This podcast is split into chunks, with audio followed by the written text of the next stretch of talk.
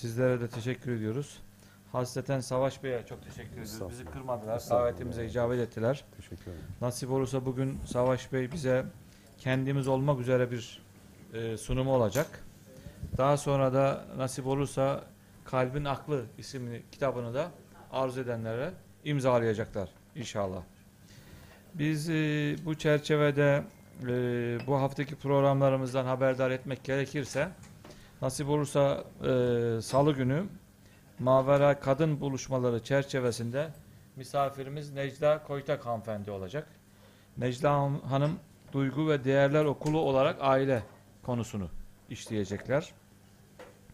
Çarşamba günkü çarşamba buluşmalarında misafirimiz eee, Şehir Üniversitesi hocalarından doçent doktor Özgür Kavak Bey misafirimiz olacak.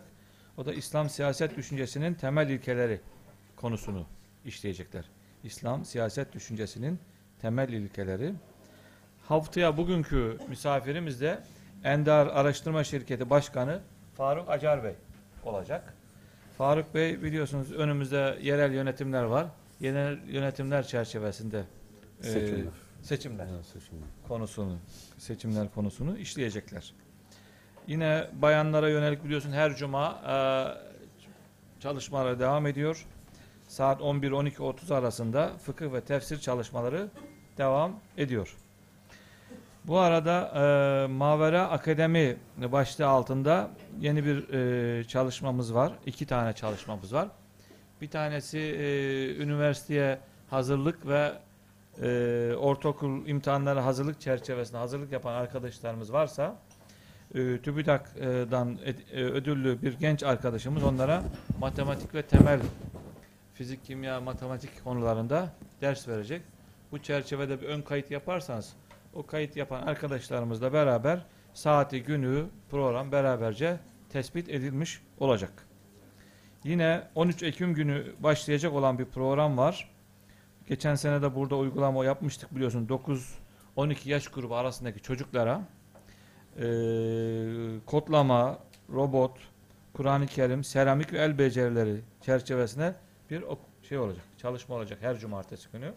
Bu ücretli. Eee, bu yaşta çocuklarınız varsa geçen sene katılanlar bayağı mutlu oldu değil mi? Memnun oldular. İsmail Bey'in oğlu katılmıştı. Eee 11 ile 15.30 arasında olacak. Ee, onu da haberdar etmiş olalım. Bir de ayrıca bu mekanda bir grup arkadaş bir faaliyet yapıyorlar. Onları da haberdar etmiş olalım. 7-12 yaş grubuna da drama eğitimi ve yetişkin bayanlara da yönelik tiyatro ve di- diksiyon dersi veriyor bir hanımefendi. Onu da bildirmiş olalım. Maşallah epey bir yoğun e, şeyler Maşallah. varmış yani. Allah bereketini halk etsin inşallah. Bunları bildirmiş olduk. Evet Savaş Bey 1966 Ankara doğumlu. Cengiz Bey bizim arkadaşımız olur. Küçük kardeşiniz galiba. Abi Abiniz. ben yaşlı gözüküyorum. Eyvallah. Peki. İlk orta öğrenimi burada tamamladıktan sonra Boğaziçi Üniversitesi Siyaset Bilimini 1989 yılında mezun oldu. 1989 yılında Devlet Planlama Teşkilatı'nda uzman, uzman olarak çalıştı. TİKA ve TÜBİTAK'ta görev yaptı. Aynı yıl başladığı memuriyet hayatının uluslararası ilişkiler, strateji, siyasal iletişim alanlarında çeşitli idarecilik ve danışmanlık görevlerini bugüne dek sürdürdü. 1996 yılında Amerika'da Johns Hopkins Üniversitesi'nde Dünya Tarihi ve Teorisi alanında yüksek lisans yaptı. 2001 yılında Bilkent Üniversitesi'nde siyaset felsefesi dok- doktorasını tamamladı. Muhtelif üniversite ve vakıflarda dersler verdi ve vermeye devam ediyor. Cumhurbaşkanı baş müşavirliğini 2018'e kadar yaptı. Klasik Türk musikisi meşk Emekli etti. Emekli oldunuz. Ha maşallah. Genç emeklilerden. Klasik Yemekli olduk. Eyvallah. Klasik Türk musikisini meşk etti. Fikir ve yazı mesaisi daha ziyade müzik, tarih, edebiyat, düşünce, siyaset ve kültür alanlarındadır.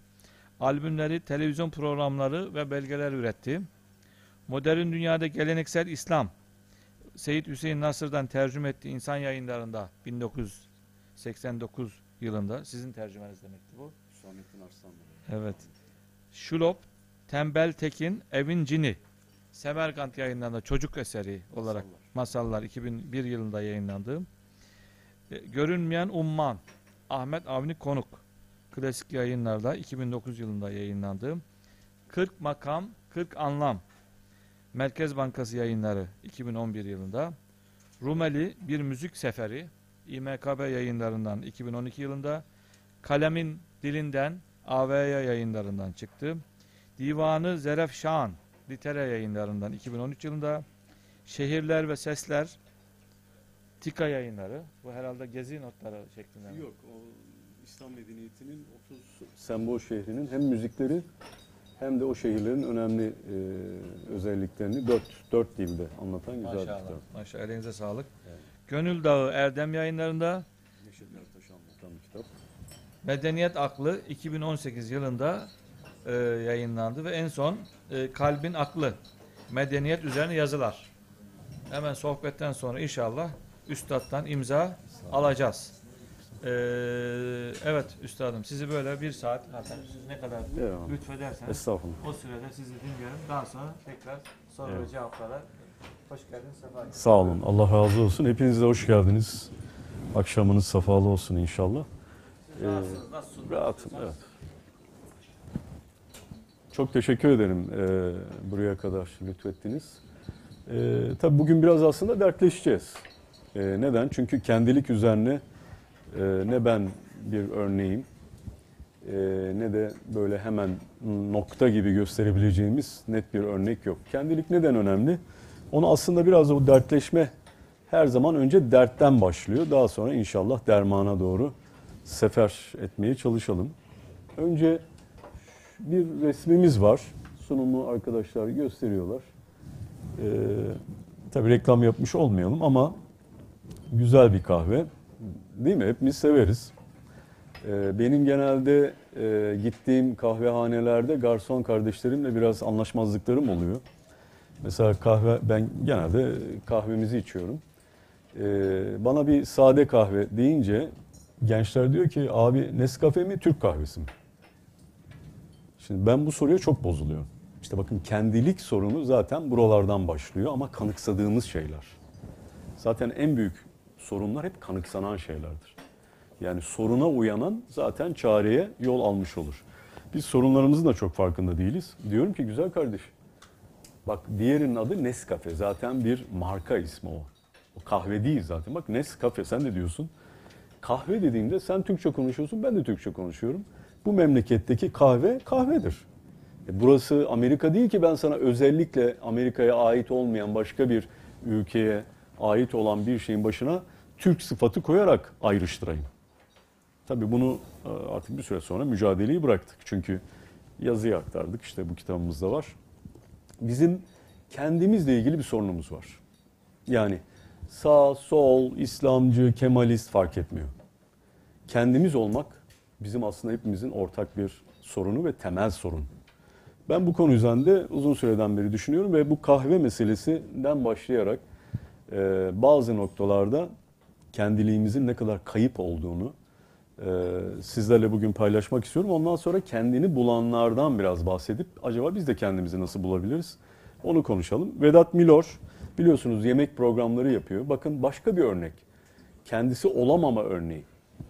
Nedir? Adam diyor ki bizimki gibi olağanüstü pide, etli ekmek ve lahmacun yapılan bir ülkede sıradan pizzalar nasıl ilgi görüyor anlamak zor diyor.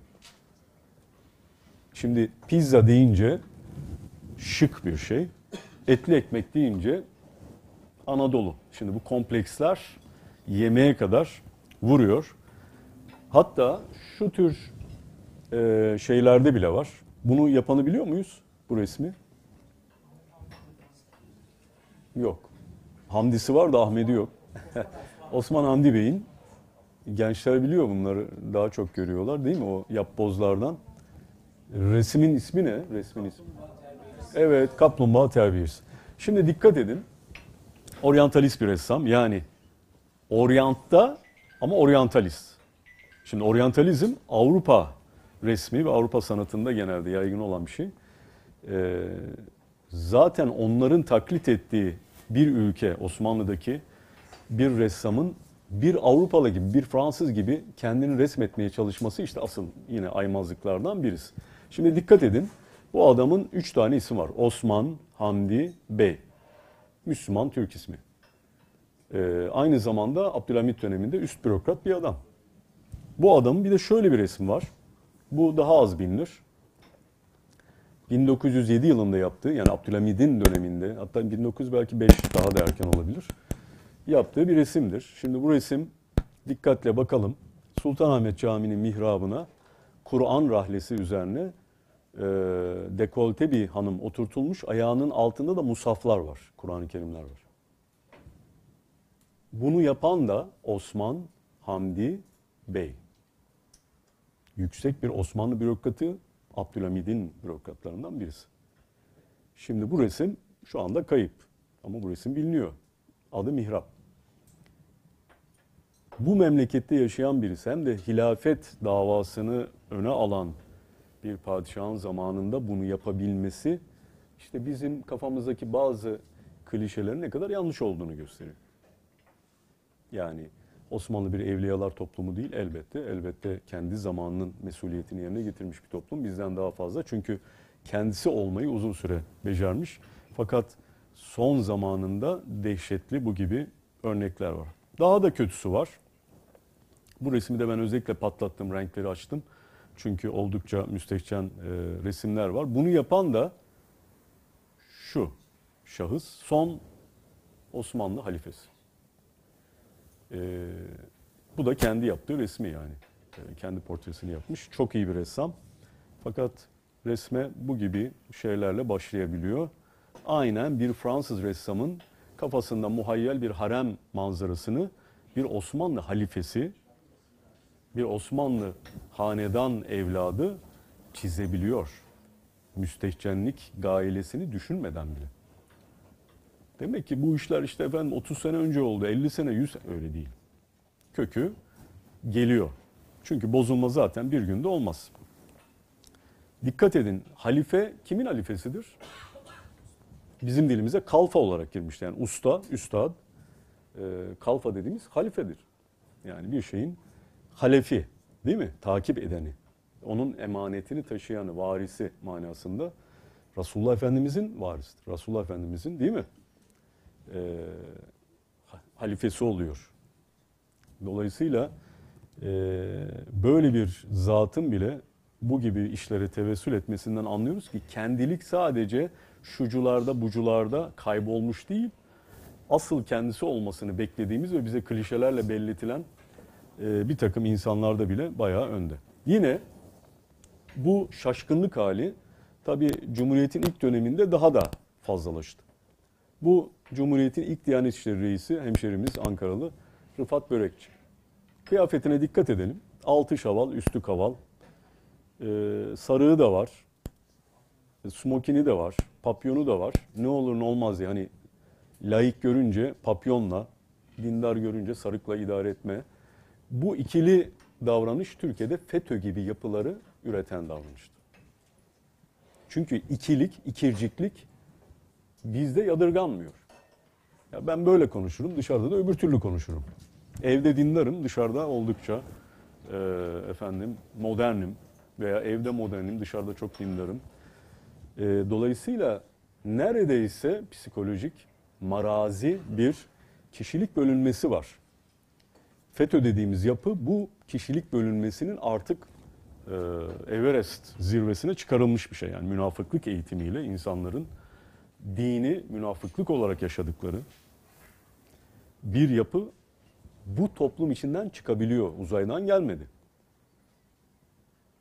O e, örgütün iyi diş ettiği insanlar Denizli'nin bir köyünden, Erzurum'un içinden, efendim Diyarbakır'ın e, bir ilçesinden veya Edirne'nin bir tarafından yani bunlar bizim evlatlarımız. Ama bu yapıya nasıl kapılabiliyor? Çünkü bu ikirciklik kendisi olamamadan doğan bir şeydir. Kendin olamazsan her şey olabilirsin. Bir şahıs olamıyorsan birden fazla şahıs olabiliriz. Bu bizde gerçekten toplumsal bir patoloji, toplumsal bir marazdır. Ve yeni değildir. Kökenlerini böyle bir takım örneklerle göstermeye çalışıyorum. Bu da öyle. Yani yerine göre. E, nitekim yine o kadar garip çelişkiler tek adam döneminde işte burası Edirne Selimiye Camii görmüşsünüzdür. Yani mahyalara var ol İnönü yazılıyor. E, İnönü zaten o camileri kapattıran adam. ama yazıyor. Ee, o dönemdeki sessizlik çok dikkat çekicidir. Yani 25 yıl boyunca e, bilenler el altından talebi yetiştirenler. Allah onlardan razı olsun. Yani müşritler, alimler, onlar Allah onlardan hepsinden razı olsun. O hizmetleri devam ettirenler oldu. Fakat açıkta olup bu gibi yıkımlara alet olanlar da çok oldu. Hatta medrese mezunu olup Şemsettin Günaltay gibi molla, alim olan birisi e, bu yıkıcı politikalara gönüllü e, katkıda da bulunabildi. Peki o dönemde böyle bir şaşkınlık var. Bugün yok mu? yani e, Kemalistlerde bir şaşkınlık var. Acaba dindarlarda yok mu? E, aynı ile var. Bakın üstte Resulullah Efendimizin mevlidi güya vesilesiyle iyi ki doğdun efendim. Yaş pasta. Şimdi dikkat ederseniz 3 fotoğrafta da yaş pasta var. Bizim toplum bu yaş pastayla bir alıp veremediği var. Kuru pastaya çok yaklaşmıyoruz. Afiyet olsun siz bak beni bana da koymuşlar sağ olsunlar. Mesela burada yaş pasta olsa herhalde ben de saldırırım yani. Kuru olunca biraz kuru oluyor. Ee, dikkat ederseniz hepsinde bir yaş pasta takıntısı var. Çünkü Alman pastası ben bunu da düşündüm. Arkadaş gerçekten yani ben de için. Ya bizim bu yaş pasta olan meftuniyetimiz nereden geliyor? Ee, galiba o da çok batılı olduğu için geliyor. Çünkü yaş pasta bizim üretimimiz değil. Oradan gelen bir şey. Bakın Molla Kabe maketi kesiyor. Müftümüz Kur'an maketi kesiyor. Ama mutlaka bir pasta olmalı ve kesilmeli. Şimdi bu, bu da bir şaşkınlık. Bu da kendini bilmezlik.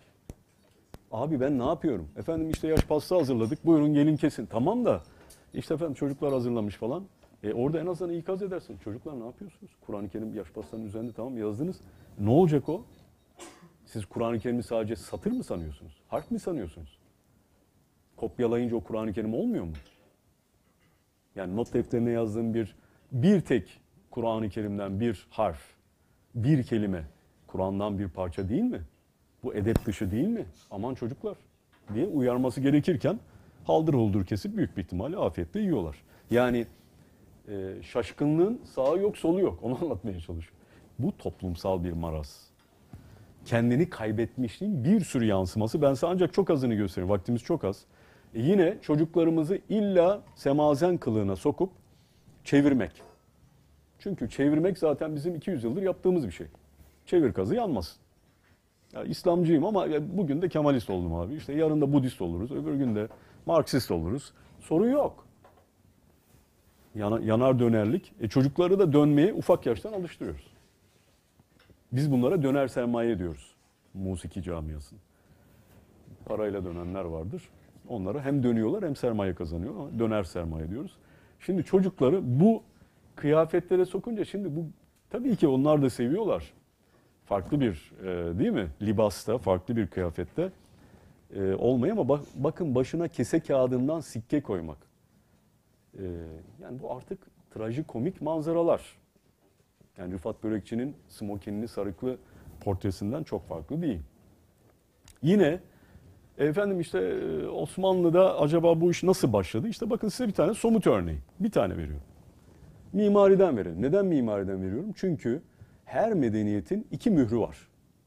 Bence. Müzik ve mimari. Hiç bilmediğiniz bir medeniyet diyelim ki eski veya yeni. Hiç alakamız olmayan, tanımadığımız bir medeniyetin çok fazla bir şeylerini okumanıza falan gerek yok. Bir temel mimari eseri, onun tam üslubunu yansıtan bir mimari eseri özellikle mabettir. Bütün çünkü mimarinin de temeli dindir. Biz dindarların e, bu kadar modernleşmeden sonra unuttuğumuz bir şey. Bütün müziklerin temeli de dindir. Mimarinin de temeli dindir dünyada. Çünkü en temel mimari her zaman mabetlerde yapılır. E şimdi mesela bu da bir cami mimarisi. Biz de medeniyetimizin bu bozulmaya, bu şaşkınlaşmaya, bu kendini kaybetmeye nasıl başladığını güzel bir örneği olarak bu Dolmabahçe Camii'ni verebiliriz. Dolmabahçe Camii ve Dolmabahçe e, Sarayı, Balyan ailesi, Ermeni, e, Osmanlı Ermenisi, e, bir müteahhit ailesi. Onlar mimar değil. Fransız e, mimari projelerini alıp Türkiye'de uyguluyorlar. Biliyorsunuz yani Beylerbeyi Sarayı'nı da onlar yaptı. Küçük Su Kasrı. E, Birçok birçok eserleri var İstanbul'da. Balyan ailesinin taahhüt ettiği, onlar müteahhittir. Müteahhitlik geleneğimiz biraz oradan da geliyor. Ee, ama nasıl müteahhitlik? Çalarak yani. Projeyi çalıyor, dışarıdaki bir şey alıyor, tak diye burada yapıyor. Kendi fikri değil, kendi orijinal şeyi değil. Şimdi bu da böyle baktığınızda tabii güzel bir cami. Dolmabahçe'nin Osmanlı tarihinde çok önemli bir yeri var. Belki bilmiyor e, olabilir bazı arkadaşlarımız. Nedir o? Osmanlı Devleti bu kadar büyük bir devlet olmasına rağmen devlet bütçesi çok küçüktü. Tam 550 sene Osmanlı dışarıdan hiçbir borç almadı. Bu Dolmabahçe Sarayı ve camiyi yaptırılana kadar.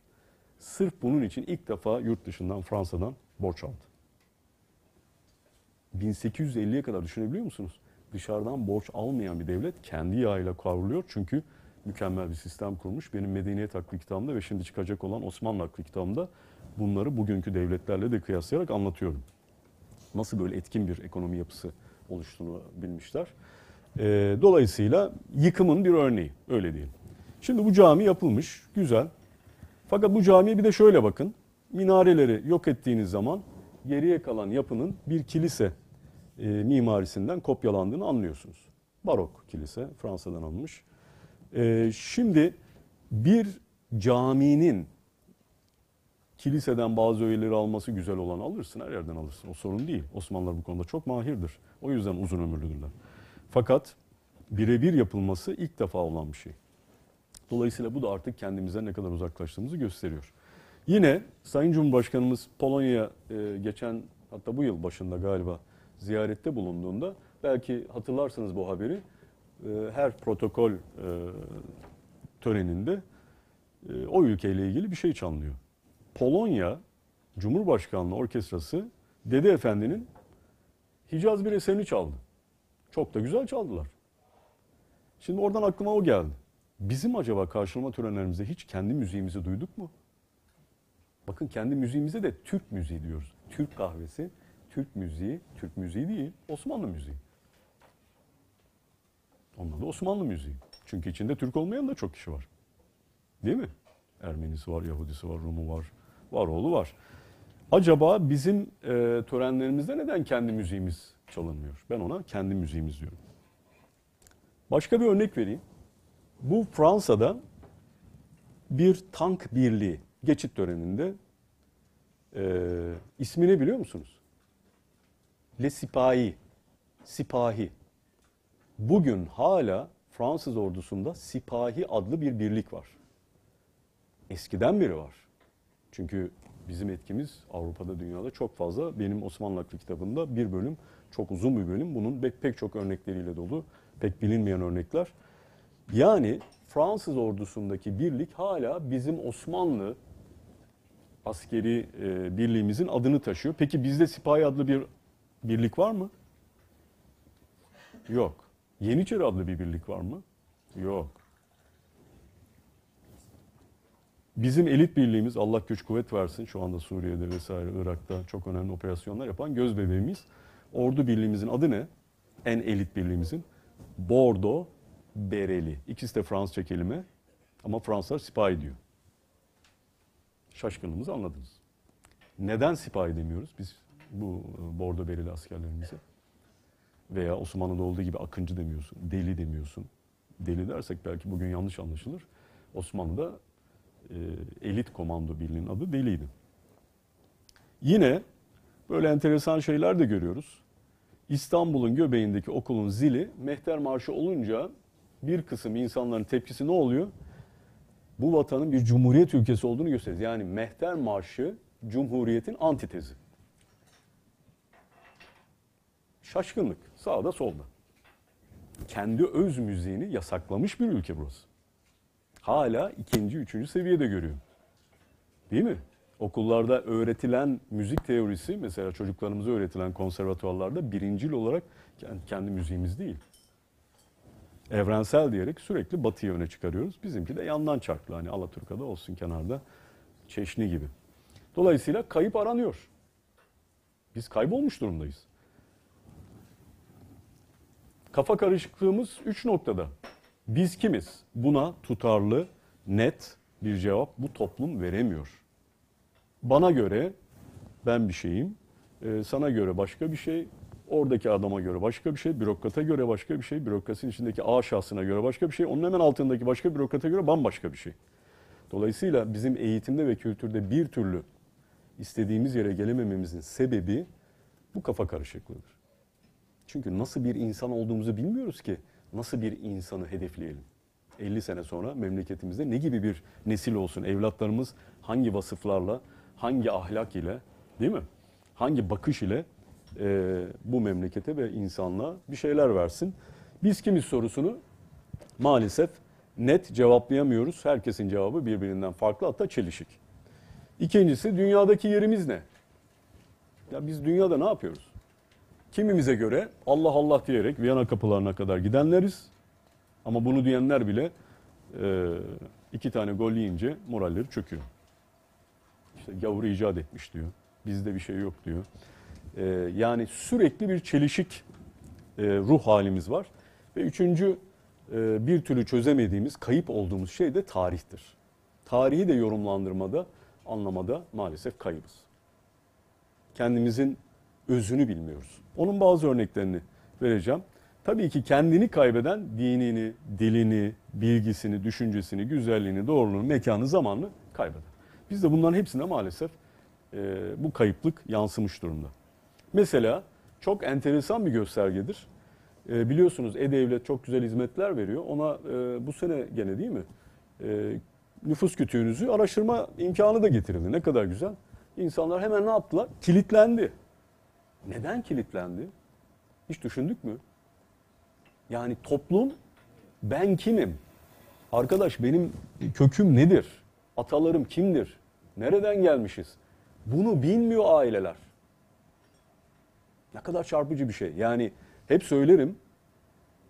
Tek parti döneminde sadece Osmanlı ile olan siyasi, sosyal kopukluk değildir. Aileler bazında, insan bazında organik tarihte parçalanmıştır.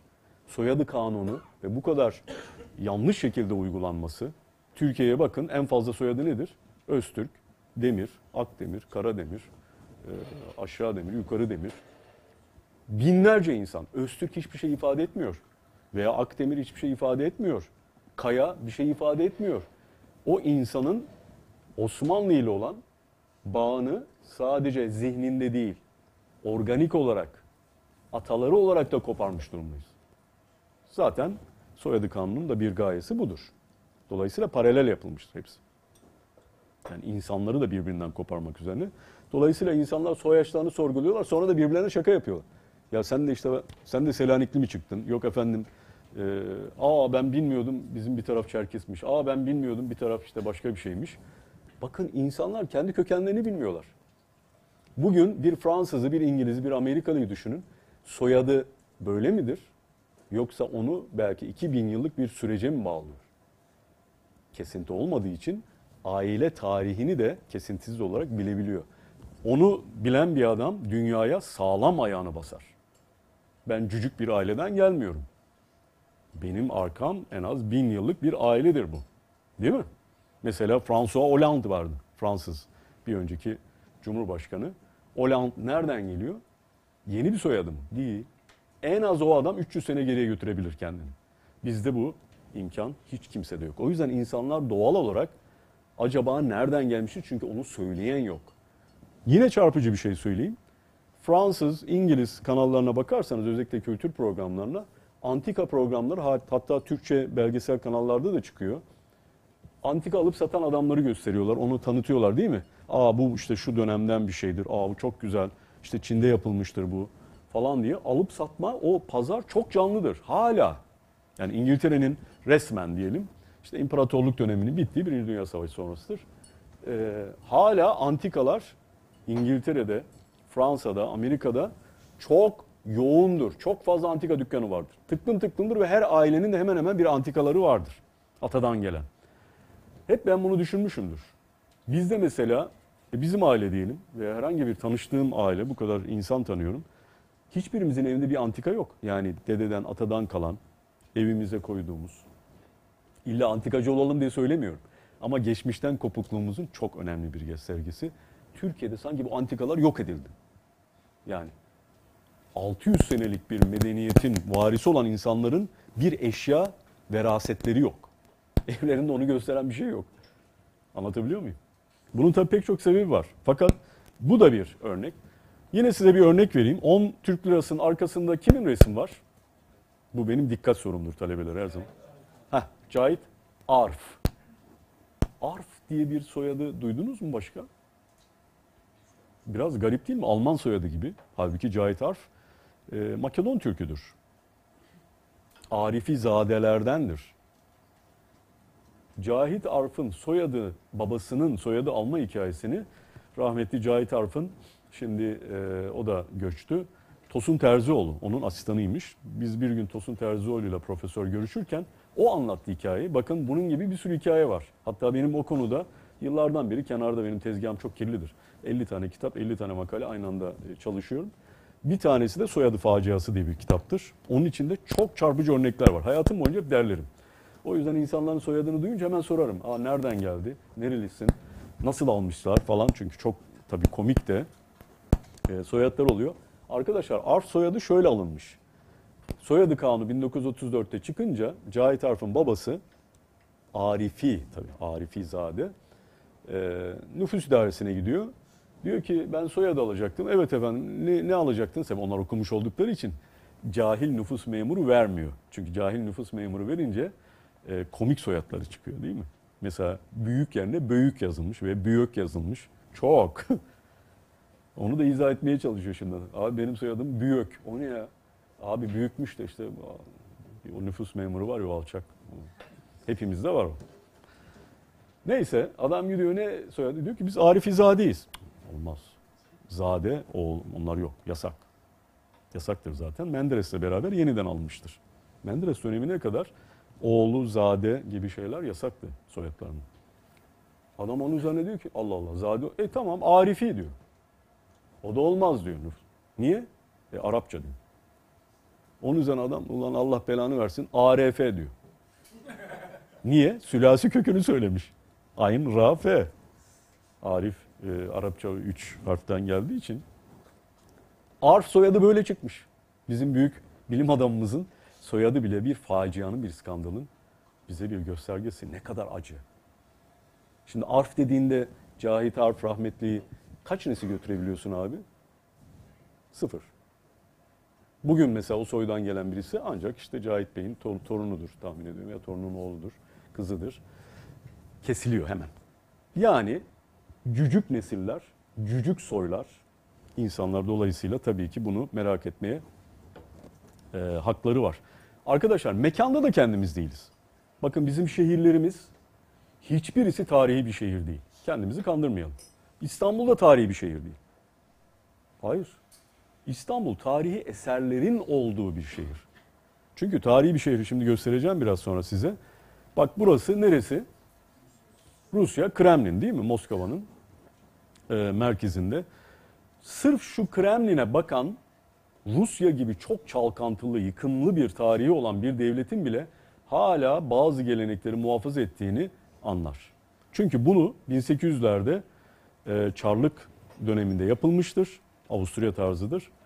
E, kendi tabii e, özgün şeylerini de koymuşlar. Kubbeler, kuleler vesaire. Düşünün Çarlar bizim sultanlar gibi değil. Osmanlılar kendilerini hukukla bağıtlayan, dünya tarihçisi olduğum için söyleyebilirim. Hemen hemen tek devlettir. Fatih ilk kanunnameleri yayınlamış. Halbuki Osmanlı'nın ilk büyük sultanı Fatih'tir. Yani kendi gücünü niye sınırlasın ki? Değil mi? Ama ilk kanunnameyi yazılı hale getiren yine Fatih'tir. Hukuk devletidir Osmanlı. Gerçek anlamda. Bugünkü pek çok devletin bile ulaşamayacağı bir seviyede. Peki Çarlar öyle değildi. Çarlar bayağı zalim adamlardı biliyorsunuz. Komünistler ne yaptılar? 1917'de bunları kanlı bir darbeyle aileyi de yok ettiler. Kiliseleri yok, camileri hepsini yok ettiler. Fakat enteresan Çarlığın sembolü olan Kremlin Sarayı'nın bir kiremitine dokunmadılar. Dokunmadıkları gibi o devrimciler, Lenin, arkadan Stalin vesaire yine burada oturmaya devam ettiler. Neden? Gelenek çok önemli. Rusluk demek Kremlin Sarayı demek. Ülkenin her tarafını yakabilirsin. Buraya dokunmuyor. Peki güya demokratik devrim oldu. Bugünkü diktatörlük sistemi kuruldu. Şu andaki başkanları nerede oturuyor? Yine aynı sarayda oturuyor. O da demedi "Va, bu komünistlerden gelen bir semboldür. Boş verin bunu ben başka bir yerde oturayım demedi. O yüzden Rusya bugün 300 yıldır düşleyip beceremediği şeyi yaptı. Nedir? Akdeniz'e indi. Şu anda Suriye'de işgalcidir. Değil mi? Suriye hava sahası Rusya'nın kontrolünde. Esed'in hava gücü diye bir şey yok. Rus hava kuvvetleri var. Kara kuvvetleri İran, hava kuvvetleri Rusya. Dolayısıyla 300 yıl Çarlık döneminde, arkadan komünizm döneminde, şimdi demokrasi döneminde kimlikleri değişmiyor. Bu şaşkınlığı yaşamıyorlar. Bu çok önemli. Burası neresi? Paris. İşte tarihi şehir bu. Tarihi şehir böyle olur. İstanbul tarihi bir şehir değil. Her bir taşı muhafaza ediliyor. Bu da çok eski bir aslında şey değil, planlı bir e, şehirdir. 1800'lerin yine başında inşa edilmiştir. E, fakat tarihi şehir böyle. Sadece Paris falan da değil. Tabii ben çok sınırlı örnek veriyorum size. Avrupa'daki bütün büyük şehirler, Londra, Lisbon, Madrid, aklınıza gelen Roma, şehre girdin mi her tarafı. Burası da bizim güzelim, perişan İstanbul'umuz. Şimdi buraya bakın. Burada evet iki tane cami görülüyor. Arada belki ba- başka tarihi şeyler var görülmeyen ama o geride kalan binalar nedir Allah aşkına? Bu ne mimarisi? Ne medeniyeti o? Şaşkınlık medeniyeti. Kendini bilmeme medeniyeti. O yüzden İstanbul'da bakın tarihi bir şehri bırakın, tarihi bir tek cadde yok. Yani Paris'in herhangi bir caddesi yok. Büyük caddelerini de demiyorum. Herhangi bir caddesi yok. Sokaklar var. Onlar da yeni ihya ediliyor. Allah razı olsun edenlerden. Değil mi? Sokak sokak. Çok az. Yani oralara gidiyoruz. Aa bak böyleymiş bir İstanbul sokağı. Bu kadar büyük bir yıkım çünkü kendine düşman. Kendini kaybetmek kendine düşmanlığı doğuran bir şey. Yine bakın kendine düşman, yazıya da düşman. Tarihi bir yazıyı biliyorsunuz Sultanahmet'te hemen Köfteci'nin üstünde Cevriye Kalfa Mektebi'nin yanında bu e, şadırvan, bu çeşme var. Orada bakın elips şeklinde bir boşluk var. Kırılmış. Ne vardı orada? Tuğra vardı. Tuğra ne zaman nerelere konulur? Ya padişah bizzat kendisi yaptırmıştır vakıf olarak ya da ailesinden birisi. Kız kardeşi, annesi yaptırmıştır. Ee, onlara konuluyor. Bakın harf devrimi olduğunda yazıya bile düşmanlık şaşkınlığını yaşadık biz. Bu gariban yerlere gelip keskiyle o yazıları kırdılar kitabeyi ve e, Tuğra'yı. Oradan geçen bir Osmanlı edibi bunu gördü de gitti e, müdahale etti. Ancak öyle durdu. O yüzden yarısı vardır yarısı yoktur. Gidenler lütfen bir yakından gitsin seyretsinler. Bu bir tane örnek yalnız. Binlercesi yok edildi zaten bu sadece küçük bir örnek. Yine mekanla aramız yok. Mekanda da şaşkınız. Mekanda da kendimiz değiliz. Mesela Uludağ 1326'da Bursa fethedildi. İsmi Uludağ'ın Uludağ değildi. Hangi yıla kadar? 1926 yılına kadar. Bu isim 1926 yılında konuldu. Peki Osmanlı 600 sene boyunca bak 600 sene boyunca bu dağ ne dedi? Bursalı var mı aramızda? Ha, ne? Yok. O da sonradan yakışma Yunanca. Müslüman olmayalım bir atlayalım Yunanlara gidelim hikayesi. Keşiş Dağı. Neden? Çünkü burada hala manastır kalıntıları var eğer yanlış bilmiyorsam. Keşişlerin yaşadığı bir yer. Osmanlı keşiş lafından gocunmuyor. Laik e, Cumhuriyet dönemi keşiş lafından gocunuyor. Ve ismini değiştiriyor. Arkadaşlar isim değiştirme basit bir şey değildir. Bir yerin ismini değiştirdiğinde o şeyin cismini değiştirirsiniz. Bilincini yok edersin. Derinliğini yok edersin. Aynen soyadında yapılan şey gibidir. Bak 1928'e kadar 30'a kadar gidiyorsun tak arkadan bir şey yok. Aynı şey mekanda. Yine Elazığlı var mı? Neresinden? Eyvallah. Elazığ'ın eski ismi ne? El Aziz veya Mamuretül Aziz. E bakın Allah'ın ismi şerifi El Aziz, izzet sahibi olan izzet veren demektir.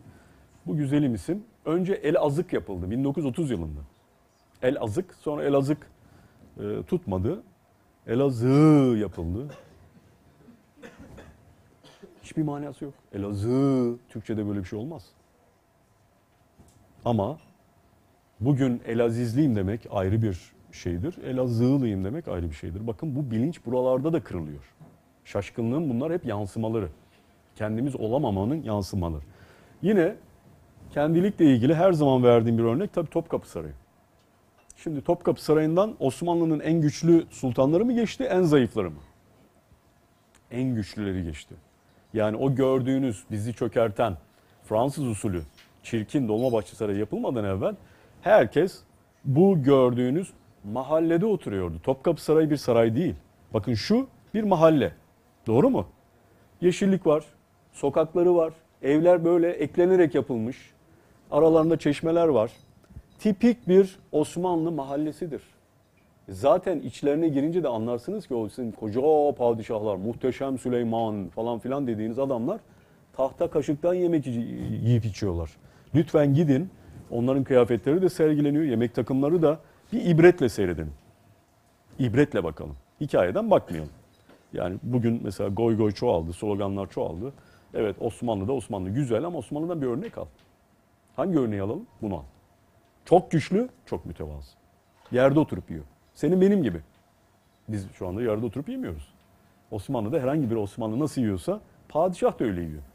Gece yatma kıyafeti herhangi bir adamın aynısı. Entariyle yatar. Başında takkesi var, yatar. O bizim gördüğümüz minyatürler adam vazifedeyken ki şekli değil mi? Kocaman kavuklar falan bütün gün boyu öyle yatıp kalkmıyor tabii. Ee, dolayısıyla günlük hayatları ve yaşadıkları yerler çok mütevazı. Hatta haremi gördünüz mü? Görmeyen var mı harem kısmını? Harem nedir? Padişahın evi. Yani adam işi bitiyor, akşam evine gidiyor hepimiz gibi. Ondan sonra yattığı yeri gördünüz mü Allah aşkına? Güneş alıyor mu? Güneş alıyor mu güneş? Bu adamlar mimariyi bilmiyorlar mı? Yani bir binaya nasıl güneş ışık verilir? Hem de padişahın odası falan. Asla. Bodrum'da yatıp kalkıyor adam. Küçücük odada yatıp kalkıyor. Yer yatağında yatıp kalkıyor. Bunları lütfen ibretle bakalım. Arapça ibret kelimesi bir ırmağın bir tarafından öbür tarafına geçmek demektir. Bir yakadan öbür yakaya geçme iber denir. İbret oradan geliyor. İbret ne demekmiş? O yakayı göreceksin, o yakaya geçeceksin, yaşayacaksın. iki yakayı da görmüş olacaksın. Dönüp bir de kendi yakana bakacaksın. Orada bir e, denge oluşacak. Bu da Dolmabahçe. Evet bu bir saraydır. Batı tarzı bir saraydır. Öbürü saray değil arkadaşlar. Bu gariban bir yer. Bakın bu Revan Köşkü 4. Murad'ın yaptırdığı. Sedir'de oturuyor. Osmanlı'da taht iki yerde kullanılıyor. Üçüncü bir kullanımı yok. Taç yok, taht yok. Kanuni de yok, Yavuz da yok, en kuvvetli gördüğümüz Fatih yok. Taht ne zaman çıkar abi? Muayyedede çıkar, bayramlaşmalarda çıkar. Padişah çünkü el öptürüyor. Bütün bürokratlar diziliyor değil mi? Onun bir e, töreni var. Orada çıkıyor. Ondan sonra diyorlar ki Padişah Efendimiz kalkar mısınız? Mübarek kaidenizi kaldırır mısınız efendim? Adam kalkıyor. Tahtın özel görevlileri var. Padişaha ait değil.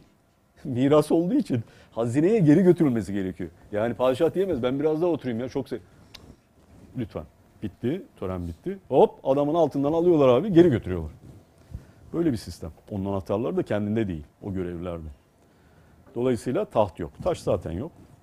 Ve oturdukları yerler şu anda bizim evlerimiz bunlardan daha lüks. Değil mi? Kakmalı, altın yaldızlı. Bizim hanımlara başka türlü yutturamıyoruz. Ee, kanepeler, koltuklar, cafcaflı falan filan. Bak o büyük sultan dediğin niye büyük diye ben hep talebelere soruyorum işte. Hocam Osmanlı çok büyük. Niye büyüktü? Efendim sınırları çok büyüktü. Lan ne alakası var? Tevazuları çok büyük. Gücü içselleştirmiş adam. O çok önemli. Bakın bu da Kıpti çadırı gibi Dolmabahçe'nin içinde hem zevksiz, renklere bakın. Bu da Osmanlı'nın yıkılma dönemi. Çünkü bir insan da bir devlette yıkılmaya yüz tutunca debdebeye önem verir. Dışa önem vermeye başlar. İçe önem vermez. Bu da öyle bir şey. E peki mekandaki şaşkınlık, bundan daha büyük bir şaşkınlık, kaybolmuşluk var mı? İngiliz Saat Kulesi, Londra'daki Saat Kulesi'nin büyük bir replikasını, numunesini e, Allahu Teala'nın beytinin yanına utanmadan dikebiliyoruz. Müslümanlar dünyanın her yanında Filistin mezalimini protesto ediyorlar. Suriye me- mezalimini protesto ediyorum. Eyvallah. Bu konuda hiçbir protesto duydunuz mu? Yani her gün döndüğümüz dinimizin remzi olan Beytullah'la ilgili bu terbiyesi kimse ses çıkarmaz. Dindarlar da çıkarmıyor. Hatta gidiyorlar orada devre mülk kiralıyorlar. Utanmadan Resulullah Efendimizin ve peygamberlerin yürüdüğü zemine bilmem kaç metreden aşağıdan bakıyorlar. Manzara seyretmek için. Ee, fecidir. Halbuki Osmanlı döneminde bakın Kabe böyleydi. Minareleri de bakın o kadar kendimizle ilgili kaybız ki şu minareler Memlük minareleridir. Sanki Osmanlı döneminde de olduğunu sanıyoruz. Öyle değildir. Çünkü Arap mimarisi diye Arapçı bir bakışla Suudlar 1926'dan sonra Kabe'deki birçok şeyi yıktıkları zaman Medine'de ve Hicaz'da onun yerine Araplığın sembolü diye gidiyorlar. Onlar da şaşkın tabii. Memlüklerin sembolünü alıyorlar. Halbuki Memlükler Arap değil. Değil mi? Bu minare Memlük tarzı. Ama eski hali böyledir bakın. Osmanlı minareleri. Osmanlı olsun olmasın manası değil ama kendimize karşı çok yıkıcıyız. Umursamıyoruz. Onun göstergesi. E şimdi de apartman cami tartışması. Tabii bunun bir takım e, gerekleri var. Onu da anlıyorum. Çünkü cami vakıf yok edildiği için bizde. Osmanlı vakıfları yok edildi ve vakıf kültürü yok edildiği için Osmanlı tam bir vakıf toplumu. E şimdi bu camiler diyor ki ya biz bu geliri e, camiyi nasıl idare edeceğiz?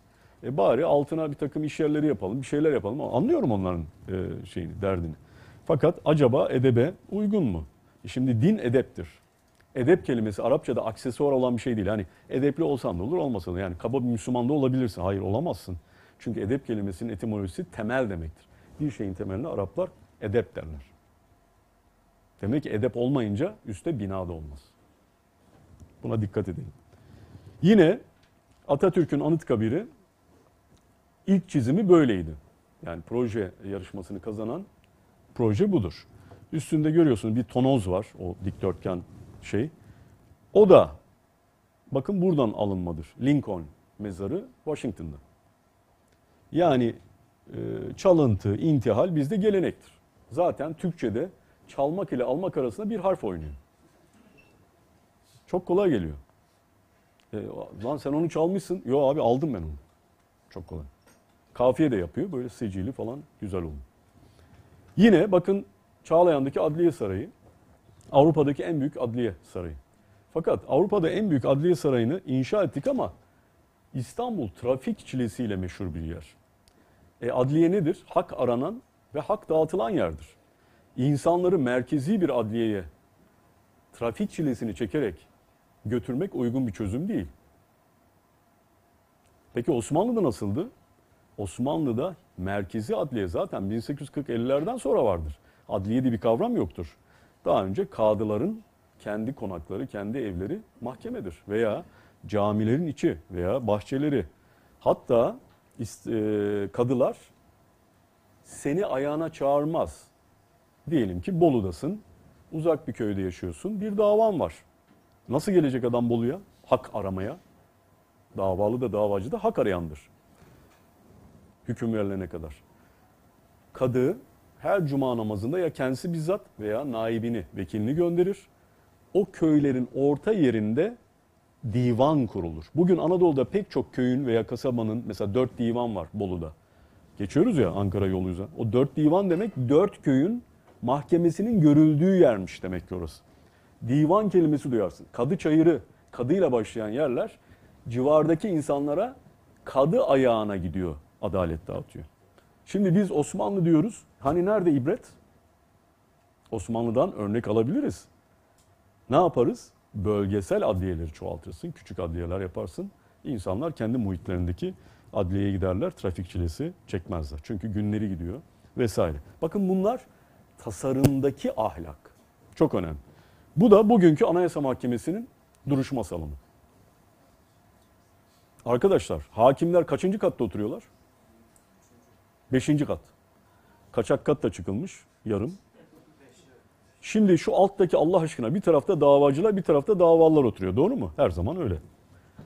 Ee, bunlar hakimlere bakıyorlar. Fakat nasıl bakıyorlar? Şimdi bizim arkadaşlar yüce mahkeme ile yüksek mahkemeyi birbirine karıştırmışlar. Yücelik yükseklikle ilgili bir şey değil. E bari kendinizi tavana assaydınız. E daha yüksek. Zincirle asın böyle millete tepeden bakalım. Ne kadar yanlış.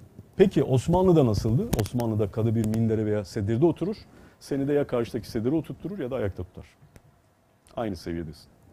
E bakın bu da dünyanın en büyük gücü dediğimiz Amerika'daki yüksek mahkeme salonu. Hem tevazu var. Her ne kadar arkada bir sürü işler olsa da halka gösterecek yeri her zaman tevazudur. Ona çok dikkat ederler. Halka görünen yerde yanlış yapmaman gerekir. Arkada zaten hepsini yapıyorlar. Sorun yok.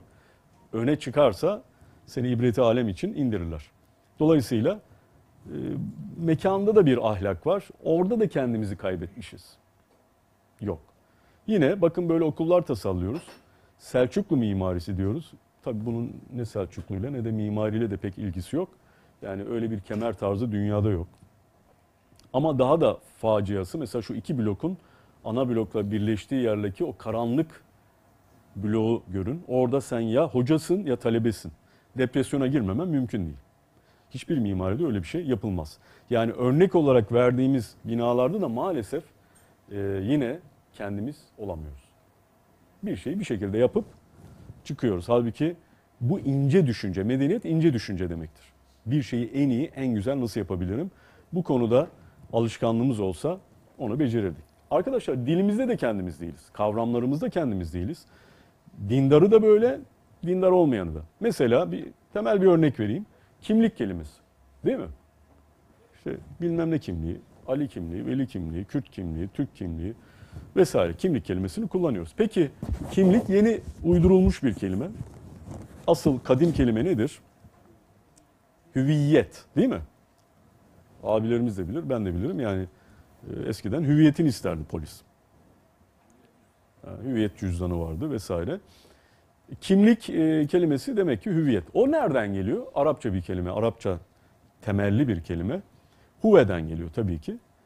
O olma haline deniliyor. Yani ben değil, sen değil, o olma. Objektif bir oluştan bahsettiğimiz zaman hüviyet diyoruz. O olma hali. Ee, peki dişili nedir? O Arapçada. Huve, hiye. Evet. Huviyet. Genelde isimler erkek eril şey üzerinden yapılıyor. Peki Batı dillerinde ne demek? Bizim kimlik dediğimize, hüviyet dediğimize onlar ne diyor? Onlar identity, İngilizce'de, identite, Fransızca'da hemen hemen hep bu e, Yunanca kökenli, oradan Latince'ye girmiş kelime kullanılıyor. Onun da kökeni Yunanca id. İngilizce'deki it var ya, it is. It's a book bizim meşhur e, atasözümüz. It's a book. Oradaki it, id'dir. Zaten Freud'un falan e, terminolojisinde de geçer. Bakın o da o demek. Yani batıda bugün kullanılan kimlik yerine kullanılan o olma hali. Ben değil, sen değil, o olma hali. Biz bugün ne diyoruz abi? Kimlik. Kafa karışıklığı zaten bu kelimeden belli. Soru edatından kelime türetilmez. Çünkü soru muallaktır. Müsbet kelimelerle kavram üretilir. Net olan kavramlarla yapılır. Huviyet işte o olma hali nettir. Soru yok orada. Değil mi?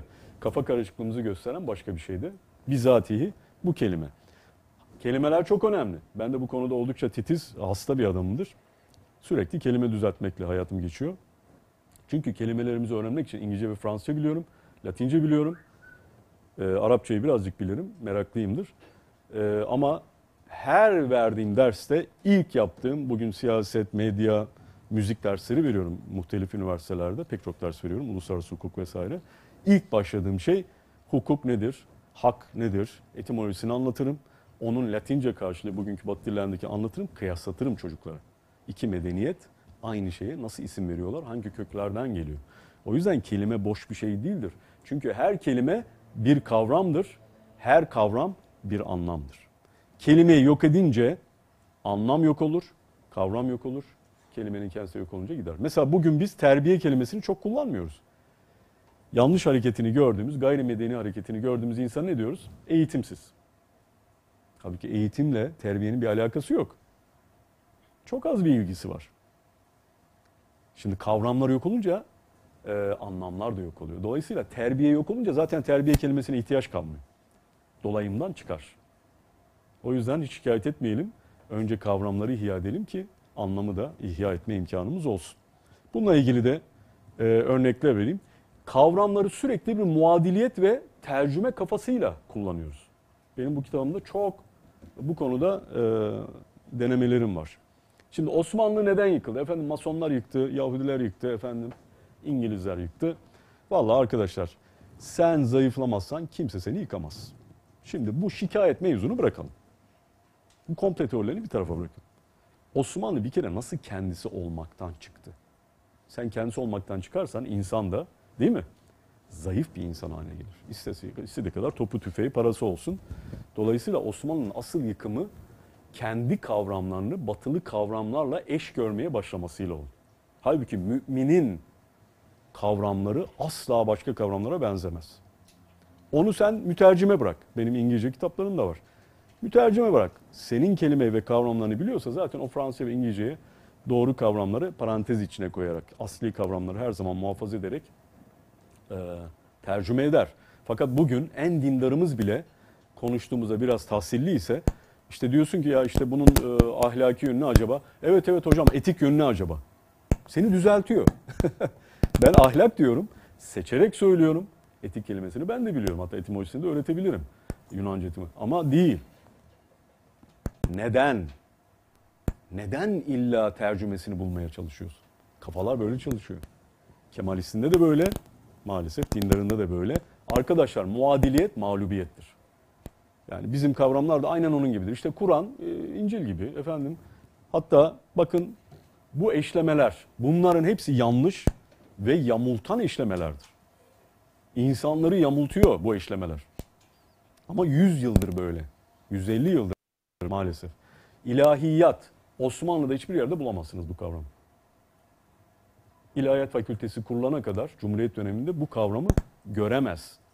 Çünkü ilahiyat iki manaya kullanılmıştır İslam geleneğinde. Bir, bir felsefe terimidir yani hikmet terimi. İbn Sina Farabi'de geçer. Ee, Yunanca teolojinin karşılığı olarak kullanmış. Ama o teolojinin karşılığı olarak kullanıyor. Onlar zaten hikmetin de ne olduğunu biliyorlar. Ulumu şer'iyenin veya ulumu diniyenin de ne olduğunu biliyorlar. O ayrı. Fakat biz bugün ulumu şer'iye yerine Allah'tan İslami bilimler diye, İslami ilimler diye fakülteler kuruldu. Biraz onlar değişiyor. Bunlar önemli güzel gelişmeler. İlahiyat şer'i ilimler değildir. Çünkü teolojinin Fransızca tercümesidir. Tanrı bilimin. Müslümanın ulumu şeriyesi Tanrı bilimi değil. Her şeyi kuşatan ilim. Kaynağı Allah. El alim olan Allah. Rasyonalite veya rasyonel olan şey akılla alakası yoktur.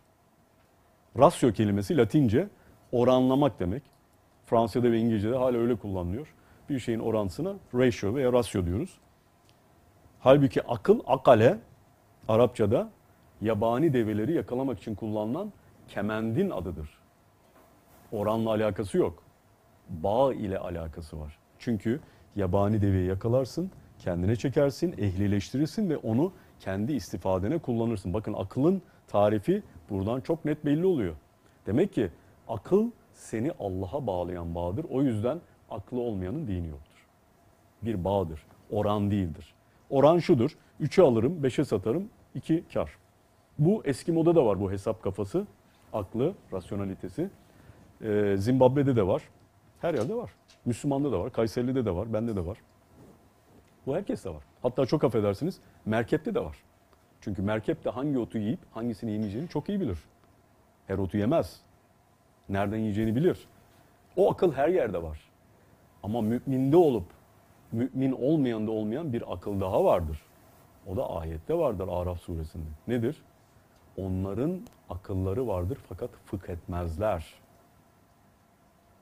Anlamazlar, kavrayamazlar. Allah'ın akletmezler mi diye söylediği değil mi? Genelde müşriklere yönelik şeyler. E, müşrikler geri zekalı mı? Akılsız mı? Ama hangi akıl? Hesapçı akıl. Al gülüm ver gülüm aklı. Üçe alırım beşe satarım aklı. O herkeste var. Müminde ikinci bir akıl daha var. O nurani akıldır. O ancak iman ve hidayet ile oluşan bir akıldır. O yüzden peygamberlerin bir sıfatı da fetanettir. En zeki varlık çünkü Allah'a doğrudan bağlıdırlar. Onların akılları, nurani akılları tam akıldır.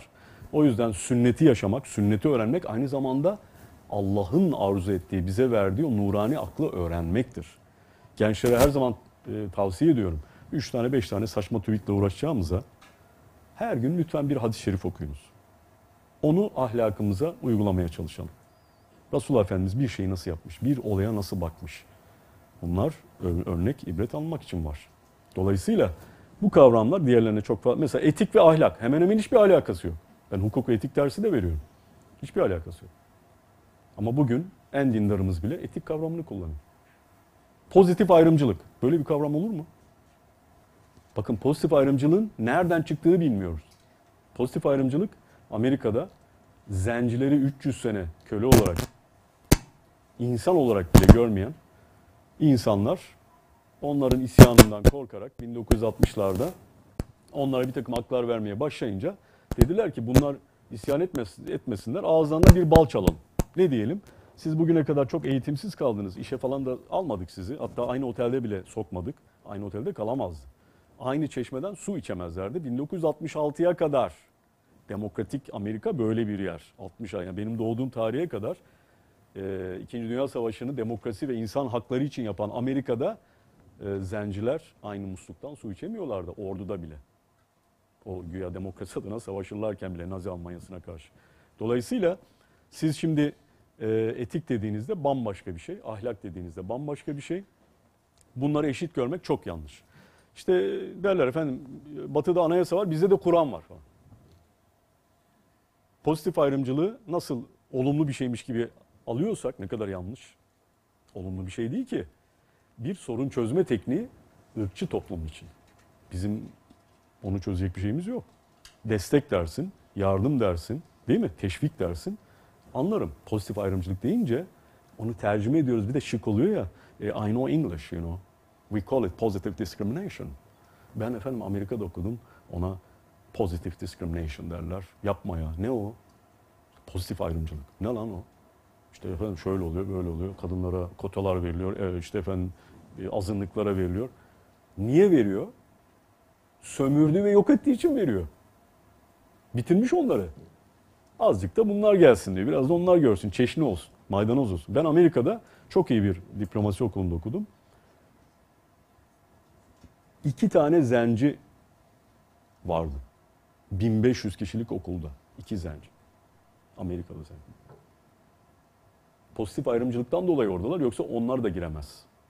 O puanı tutturup giremezler. Çünkü o eğitim imkanları yok. Evet o adam mecburen onu veriyor. E senin neyin var? Efendim bizim anayasamız Kur'an. Anayasa dediğin şeyin ne olduğunu biliyor musun sen? O kavram nereden geliyor? Ne manaya geliyor? Hakim sınıfların kendi aralarındaki pazarlığıyla İngiltere'den başlayarak değil mi? Yani aristokratlarla e, yeni ortaya çıkan tüccarlar diyorlar ki ya baba bu parsayı beraber yiyelim yani. Hep de krallar yemesin ayıp oluyor. 1200'lerde başlayan bir süreç bu. Ne yapalım? Aramızda bir sözleşme yapalım. Ama güya halkı yansıtıyormuş gibi yapalım. Hep böyledir zaten bu iş. E biz yapalım ama diyelim ki efendim mutabakat bu. Halkımız e, bunu seçti. Anayasamız bu. Şimdi Amerika'daki anayasa halkın mutabakatı mı olan bir şey? Halk ne zaman oylamış? Yok ki öyle bir şey. Köle sahibi insanlar tarafından yazılmış şeyler. Washington'ın da kölesi vardı. Jefferson'ın köle hanımdan veledi zinası vardı. 200 tane, 300 tane köleleri vardı. Gidin Washington'da çiftliklerini gezin. Hala duruyor. Kölelerin yatıp kalktığı ahırları görürsünüz. Bunlar demokrasi adına, insan hakları adına anayasa yapmış. Sen bunu kalkıyorsun Kur'an-ı Kerim'le, Allahu Teala'nın kelamı ile, hakikatin beyanı ile kıyaslıyorsun. Bunların hepsi aymazlık. Hatta daha da ileri gidelim. Bakın bu bir ilahiyattaki bir kızımızın e, bir makalesi. İnanın tesadüfen açtım. Dedim ki ben nasıl bir örnek gösterebilirim? Ha, gideyim bir ilahiyat fakültesi mecmuasından bu kavramlarda da nasıl kendimiz değiliz. Oradan güzel örnek çıkar çünkü biliyorum. Ee, bir örnek seçtim. Bu hanımefendiyi tanımıyorum. Surelerin Mekkiliği ve Medeniliği üzerine bir makale. Bende var. Siz de indirebilirsiniz. Yani El Hac suresi acaba Mekki midir Medeni mi? Yani Mekke'de mi nazil oldu? Medine'de mi? Tabi ulema arasında e, konuşuluyor. Ayetleri nerede indi? E, onu ele alan bir makale. Güzel bir makale. Fakat dipnotlarına baktım. Dipnotlar her zaman asıl metinden daha önemlidir. Niye? Mesnedini gösterir. Bu ilmin kaynağı neresi? Peki bizim geleneğimizde dipnot var mı? Yok. Ne var? Haşiye var. Haşiye var. Peki bakın bu arkadaşımız El Hac suresi Allahu Teala'nın fermanı acaba Mekke'de mi nazil oldu Medine'de mi? Kaynaklarını sıralamaya başlıyor. Hiç abartmıyorum arkadaşlar. Yani kendiniz kontrol edebilirsiniz. Her şeyi var burada. Bakın 42. dipnot başlıyor. Kur'an surelerinin yapısal ve tematik özellikleri. Bunu ilahiyatçı biri söylüyor. Yapısal, tematik. Bunların asli kavramları yok mu? Türkçe bu kadar dandik bir dil mi? Tematik ne demek? Özellikleri tefsir araştırmalarının konusu olmuştur. Bu çalışmalardan bazıları şu alfabetik sırayla.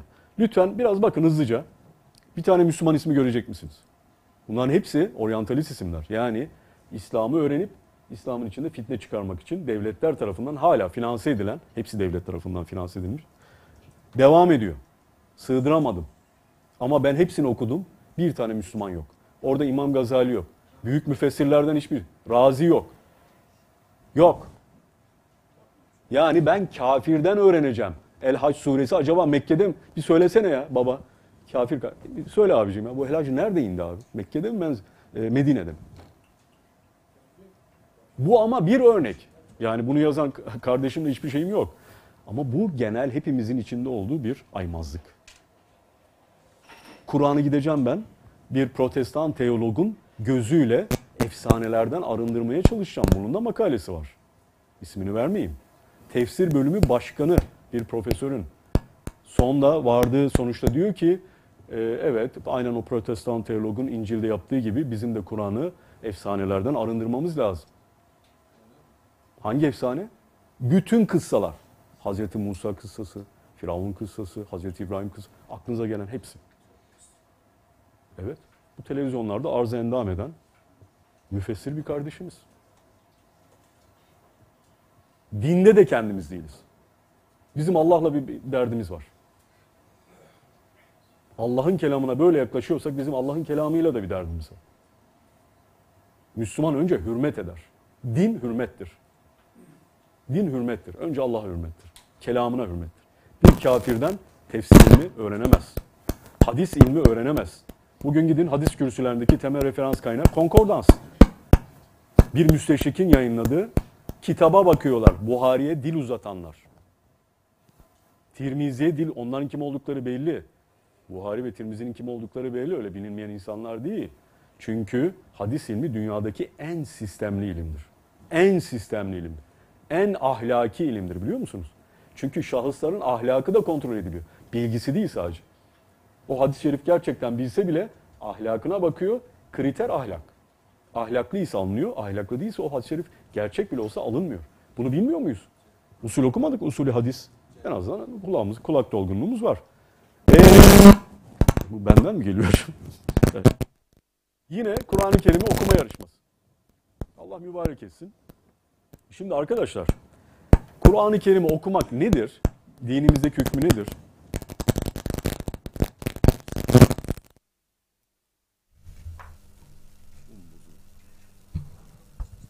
Evet, Kur'an-ı Kerim okumanın? Farz mıdır, vacip midir, sünnet midir? Sünnettir. Peki, bir yerde aşikarane Kur'an-ı Kerim tilavet ediliyor ise, sen de geldin, orada nafile namaz kılacaksın, hatta sünnet kılacaksın. Kılabilir misin? Eğer bir tek sen varsan, değil mi? Farz-ı kifaye olduğu için ibadettir çünkü. Kur'an okumak ve dinlemek ibadet. İbadetin yarışması olur mu? O zaman namaz kılma yarışması da yapalım. Beş kişiyi dizelim. Yavrum sabah namazını bir kıl bakayım. Aa olmadı. Diz kapakların bak parmaklarını çok aralamadın. 3 santimi geçti. Eksi puan verin. Olmadı. Böyle bir şey olur mu? E peki hocam bu hafızlar hiç okumayacaklar mı? Güzel kardeşim okuyacaklar. Ama şov şeklinde değil. İbadet şov şeklinde yapılmıyor. Caiz mi bu şimdi? Edep mi bu? Onlar kendi aralarında zaten kurra hafızanın önünde okurlar. Eğer sen de cemaatsen oturur dinlersin, is- istifade edersin, ibadet edersin değil mi? Cami cemaati. Yapılıyor zaten bunlar. Bunu televizyona bu şekilde taşıyınca eee, ne oluyor? Kur'an-ı Kerim güfte olarak kullanmış oluyor. Bakın ben bunu bir müzisyen olarak söylüyorum. Kur'an-ı Kerim müzik değildir. Kur'an-ı Kerim müzik gibi okuyanları asla sevmem. Hiç tasvip etmem. Kur'an-ı Kerim'in okunuşu belli kaideleri var. Çünkü o herhangi bir söz değil. Ama bugün biz Kur'an'ı da ne diyoruz? Alıyoruz buraya. Postitler yapıştırıyoruz. Fosforlu şeylerle çiziyoruz. Değil mi? Allah muhafaza aynen İncil gibi. Hatta referansları da İncil gibi veriliyor şu anda. Çok dikkatimi çekiyor. 5, 2 nokta üstte 126. O ne ya? O surenin adı var. İcma var o konuda. Surenin adı Bakara. Onu insanlar uydurmamış. Onların hepsi sünnetten gelen şeyler. Ona Bakara 127. ayet diyeceksin. İncil aynen böyle referanslanır. Bakın nerelerden ne sızıntılar var. Bunlar hep edeple ilgili. E, o edep ne ki? Temel. Temel. Kavramlar temel. Oynayamaz. Eşleştiremezsin. Muadil göremezsin. Yine ben bir ara bir şey yaptım. Tweet. Mevlana Hazretleri'nin çok güzel bir şey. Yani yükseklik Allah yüksekliğidir. Dünya yüksekliği değildir diyor. Uyan diyor. Abi bir takipçim ismini çıkardım. Ne diyor? Başkasının yüksekliği karşısında ben zaten yerini bilir Levinas gözüyle. Ben bir ariften, bir müminden, bir alimden alıntı yapıyorum. Adam diyor ki o dediğin Levinas da diyor. E bana ne Levinas diyorsa? ben kafirin sözüyle mi teyit edeceğim Mevlana'yı? Ayeti bir kafirin sözüyle mi teyit edeceğim? O Yahudi bir adamdır İmanuel, onu da bilirim yani. Siyonist bir adam. Yani hemen orada bir kompleks. Efendim e, Levinas, Heidegger de böyle diyor efendim. Dikkat ettiniz mi? En çok dindar okumuş yazmışlar. Heidegger'i zikrettikleri kadar Resulullah Efendimiz'i zikretmiyorlar. Ondan örnek verdikleri kadar İmam Gazali Hazretlerinden vermiyorlar. Veya İbni Haldun'dan vermiyorlar. Niye? Şık olmuyor. İbni Haldun. Heidegger. Kimse bilmediği için bir şey bildiğini sanıyor. Dilimize vuran aşağılık kompleks. Bu milletten adam olmaz. Bakın bunlar atasözü. Böyle söyleyen bir millet gerçekten büyük iş yapabilir mi? Kendisi olabilir mi? Özgün iş yapabilir mi? Bu memlekette yaşanmaz. Gavur zaten her şeyi yapmış. Tekerle yenilemeyecek. 50 liraya, biz yaya. Asılacaksan İngiliz ip. Bunlar hala kullanılıyor. Diline vurmuş artık. Kalbindeki zaten diline taşar her zaman. Mesela Hakan Albayrak kardeşim, çok sevdiğim bir kardeşim. Ee, o bile mesela Mustafa Armağan'la ilgili bir e, şey yazdığında el alem uzaya çıktı biz tarihçilik bile yapamıyoruz. Şimdi el alem uzaya çıktı. Ne manası var yani? Neyin göstergesi? Efendim teknolojinin göstergesi. Niye teknolojisi var? Çünkü bilimi var. Niye bilimi var? Çünkü düşüncesi var. Niye düşüncesi var? Çünkü insana önem veriyor. E sende niye yok? Teknolojin yok. Özgün teknoloji yeni yeni başlıyor Allah'a şükür. Çok büyük destekler veriliyor. Evet başlıyor. Ben TÜBİTAK'ta da 5 sene başkan danışmanlıyım. E, bilim olmayınca teknoloji olmaz. E, bilimin olması için düşüncenin olması gerek. Düşüncenin olması için dilin olması gerek. Düşünce kelimelerle yapılan, kavramlarla yapılan bir şeydir. Yani ahlakla etiği bir tutunca senin özgün bir düşüncen olamaz. Sen İngiliz'in, Fransız'ın yandan çaklı 5. sınıf ancak bir tekrarını, tercümesini yapıyor olursun. Bu da mesela yine dindar bir abimizin dindar gençlere tavsiye ettiği okuma, şu anda okuma listeleri uçuşuyor havada. Bana da soruyor talebim. Hocam okuma listeniz var mı? Ne okuma listesi ya? Ula okuyun neyi koyuyorsanız okuyun bana ne? Beni uğraştırmayın. E hocam okumayacak. Yavrum oku oku. Ama önce akaid oku.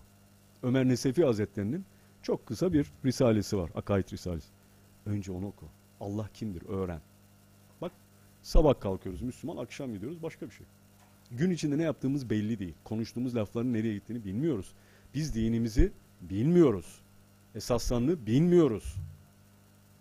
Sen akaide hakim misin? Bir şeyi duyduğunda nasıl acaba bir tepki veriyorsun? Nasıl bir hüküm veriyorsun?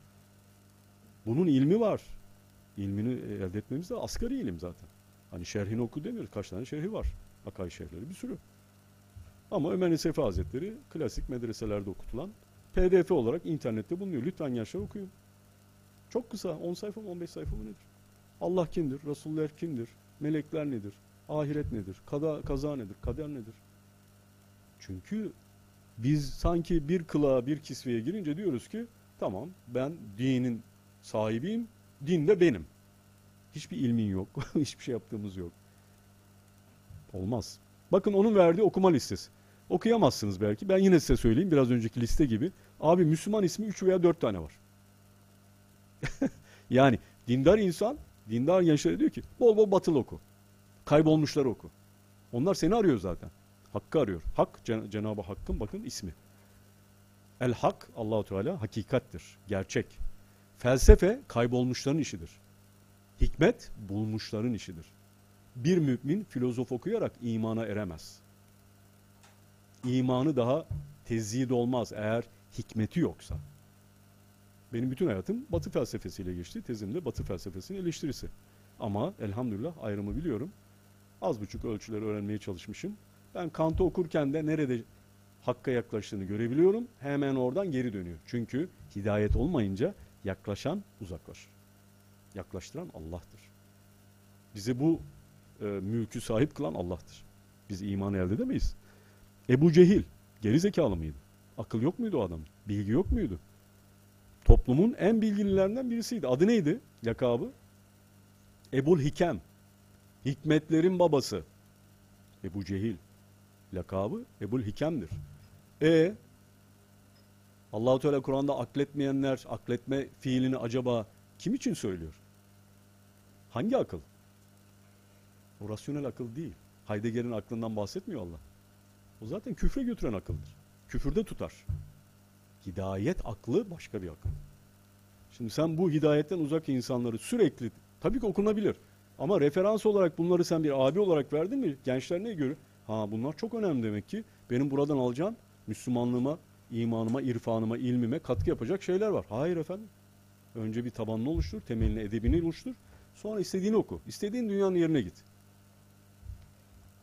Demek ki 200 yıldır arkadaşlar sadece gücümüzü değil, aynı zamanda kendimizi kaybettik. Ama 200 yıldır da kendimizi e, değil gücü arıyoruz. Güç insanı kendisi etmez. Kendimizi de evimizde değil, başka yerlerde arıyoruz. Artık kendimize gelmemiz lazım. Son olarak peki kendimiz dediğimizde abi yani kendilik kendilik. Allah'ın kulu olmak. Bu konuda kompleksi değiliz, olamayız. Ben Allah'ın kuluyum. Müzisyen olarak da öyle olmaya gayret ederim. Akademik ders verirken de öyle. Yazarken de, çizerken de. Peki kendilik örnekleri son olarak değil mi vakit daraldı. Gençlere özellikle üç tane isim söylüyorum. Evet arkadaşlar bunları okuyun. Bu zatlar Sezai abi Allah hayırlı ömürler, uzun ömürler versin. O yaşıyor. Diğer ikisi Hakk'ın rahmetine kavuştu. Turgut Cansever. Tevhidin ne olduğunu öğrenmek mi istiyorsunuz? Bu mimarı okuyacaksınız. Bir felsefe kitabı okumayın. Felsefeyi yücelten birisini okumayın. Hikmete, mimari üzerinde nasıl eriştiğini bu insanın görün. İşte bakın sizin örneğiniz. Muhasebeci olarak ben nasıl hikmeti elde ederim? Edersin. Her şeyi Allah'a bağlarsan her şey sana Allah'a yol olur. Hikmetin adı budur zaten. Her şeyde Allah'ı görmektir. Her şeyde Allah'ın izini görmektir. Hikmet budur. Sezai abi. En büyük şair. En büyük derken öyle goy goy olsun diye söylemiyorum. Neden?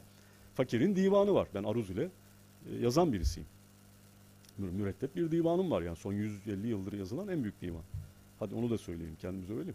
Ama tahsisi nimet kabiliğinden söylüyoruz. allah Teala bir nimetidir. Şimdi Sezai abi Aruz ile yazmıyor. Ama Fuzuli'nin hikmetini bugünkü dille bize ulaştırıyor. Çünkü manayı tevarüs etmiş. Üslubu tevarüs etmenin bir kıymeti yok. Yani benim yaptığım şey bir öykünmedir, bir neşvedir. Benim için bir e, güzelliktir. Ben kendi dünyamı biraz o, onun içinden devşireyim diye, hem hemal olayım diye yapmışım. Yoksa bugünün şiiri o değil. Benim de başka türlü şi- şiirlerim de var. Ama Sezai abi, Şeyh Galip'te de neyse Sezai Karakoç'un söylediği de aynı şeydir. Demek ki mana bugünkü dille de yansıtılabiliyor. Onun çok güzel bir örneği. Cemil Meriç bambaşka bir hikaye. Cemil Meriç hayatının uzun bir kısmı İslam'dan uzak geçmiş birisi. Marksizmle başlamış vesaire. Fakat lütfen bu ülke ve özellikle Umran'dan Uygarlığa kitaplarını okuyun.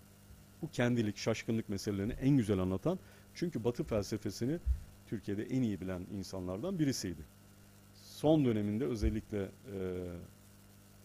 dini e, salabeti daha da kuvvetlendi. Vefatından önceki son sözü sevgilim Muhammed. Bundan da alacağınız var. Bak bunlar kendileri olmuş adamlar. Üç ayrı hikaye olmasına, üç ayrı meslek olmasına rağmen. Şiirde de kulluk var. Tefekkürde de kulluk var. Mimaride de kulluk var. Ben müzikte de verebilirim. Uzatmayayım diye vermedim. Bunlar da bazı mesela Turgut Cansever'in yaptığı camiyi gösterelim. Bir camiyi kopyalamak maharet değil.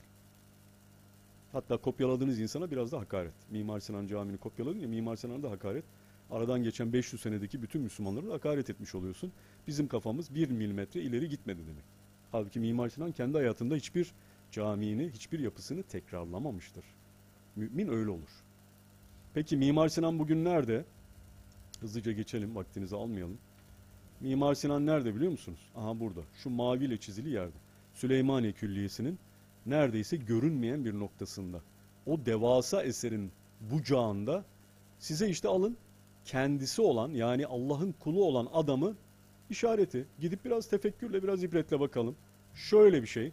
Öndeki kubbeli yapı değil. O sebil. Arkadaki o kafesin ar- arkasındaki açık mezar. Üstüne kapalı bir mezar bile kendisi yaptırmamıştı. Çünkü neyin caiz neyin caiz olmadığını biliyor. Padişahlar arkadan üstünü kapatırlar. Mekruhtur. E, mezarın üstü kapatmak. E, o kendisine onu yapmıyor. Bakın tam köşede kendine öyle bir yer koymuş. Büyük bir edep örneği. Büyük bir kulluk örneği. Sinan niye büyük? Büyük binalar yaptığı için büyük değil. Bu olduğu için büyük. Büyük binayı herkes yapar. Bu. Size son olarak abi şunu göstereyim. Bu benim her dersimde verdiğim bir örnek. Çok çarpıcı bir örnek. Belki görmeyeniniz vardır. Efendim bu sağda oturan, ezik büzük oturan adamcağız Şehzade Sultan Abdülaziz'in büyük oğlu Mehmet Şevket Efendi merhum genç yaşta vefat etmiş. Yani bu fotoğraf herhalde çekildikten 3-4 sene sonra vefat etmiş. Veliaht bir adam. Karşısındaki adam da Hasan Fehmi Efendi. Bir alim. Onun hocası. Bakın ikisi de poz veriyor. Bu fotoğraf şimdiki gibi iPhone yok abi. Tak tak çekilmiyor. Yarım dakikadan geriye doğru sayılıyor o zamanki 1800 demek ki 70'lerin başı. Onlar orada o pozu veriyorlar, duruyorlar. Alim şunu diyor mu? Ulan yarın bir gün bu veliaht sultan olur. Bu fotoğraf elden ele gezer. Ben şimdi sultanın karşısında böyle dimdik, normalde de böyle oturuyorum da biraz şöyle gerdan kırsam, hafif belimi büksem falan hani lan yarın bir gün güçle ilişki e, önemli. Bizi bir yerlere atarlar, maaşımızı şey yaparlar demiyor. Osmanlı'nın büyüklüğü, ben Osmanlı çok büyüktü. İşte bu fotoğraf büyük. Buradan anlarsın. Peki Şehzade ne düşünüyor? Şehzade de şunu düşünmüyor. Ulan yarın bir gün ben sultan olurum. Tamam hocamın karşısına ben her zaman böyle oturuyorum da. Ee, ama hani bu fotoğraf çekilirken biraz şöyle hani belimi şey yapayım bel fıtığı olmayayım. Hafif şöyle bir dik oturayım. O da onu demiyor. Yani güç ve bilgi arasındaki ilişki çok iyi tanımlanmış. Bakın yıkım döneminde bile muhafaza ediliyor. Bilenler her zaman güçlülerden üstün tutuluyor. Çünkü gerçek güç bilgidir. Bu bizim için bir örnek olsun diyorum. Kendisi olmuş iki şahıs. Allah ikisine de rahmet etsin. Bu fotoğraf bana bunu anlatabiliyor. Mimar Sinan'ı ben tanımadım. Ama Mimar Sinan'ın türbesinden anlayabiliyorum. Mezarından anlıyorum ki o nasıl bir kendisi olmuş insandı. Buna dikkat edin Çok diyelim. teşekkür Lütfen. ediyoruz. Allah razı olsun. Eyvallah. Kendimizi bulmak açısından uyarılarınız bizlere çok e, uyarıcı oldu. Allah'ın kulluğundan geçtiğini tekrar altını çizmiş oldunuz. Eyvallah. Çok teşekkür Rica ediyoruz. Allah'ın kulluğunu bütün Hazreti Peygamber'in döneminde veya peygamberlerin döneminde çağlar boyu devam etmesi gerektiğini ve kıyamete kadar da bizim için geçerli olduğu gerçeğini vurguladığınız ibretli bir şekilde çok Eyvallah. değişik örneklerde çok teşekkür ediyoruz Rica ederim. tekrar. Eyvallah. Ağzına sağlık, ayağınıza sağlık. Eyvallah. Evet katkısı ve sorusu olanlar şöyle sırayla el kaldırırlarsa ve mikrofonu da uzatırsanız bu delikanlıdan başlayalım. Allah sizden razı olsun. Eyvallah. Ee, şeyi sormak istiyorum. İslami ilimler kavramı geçti.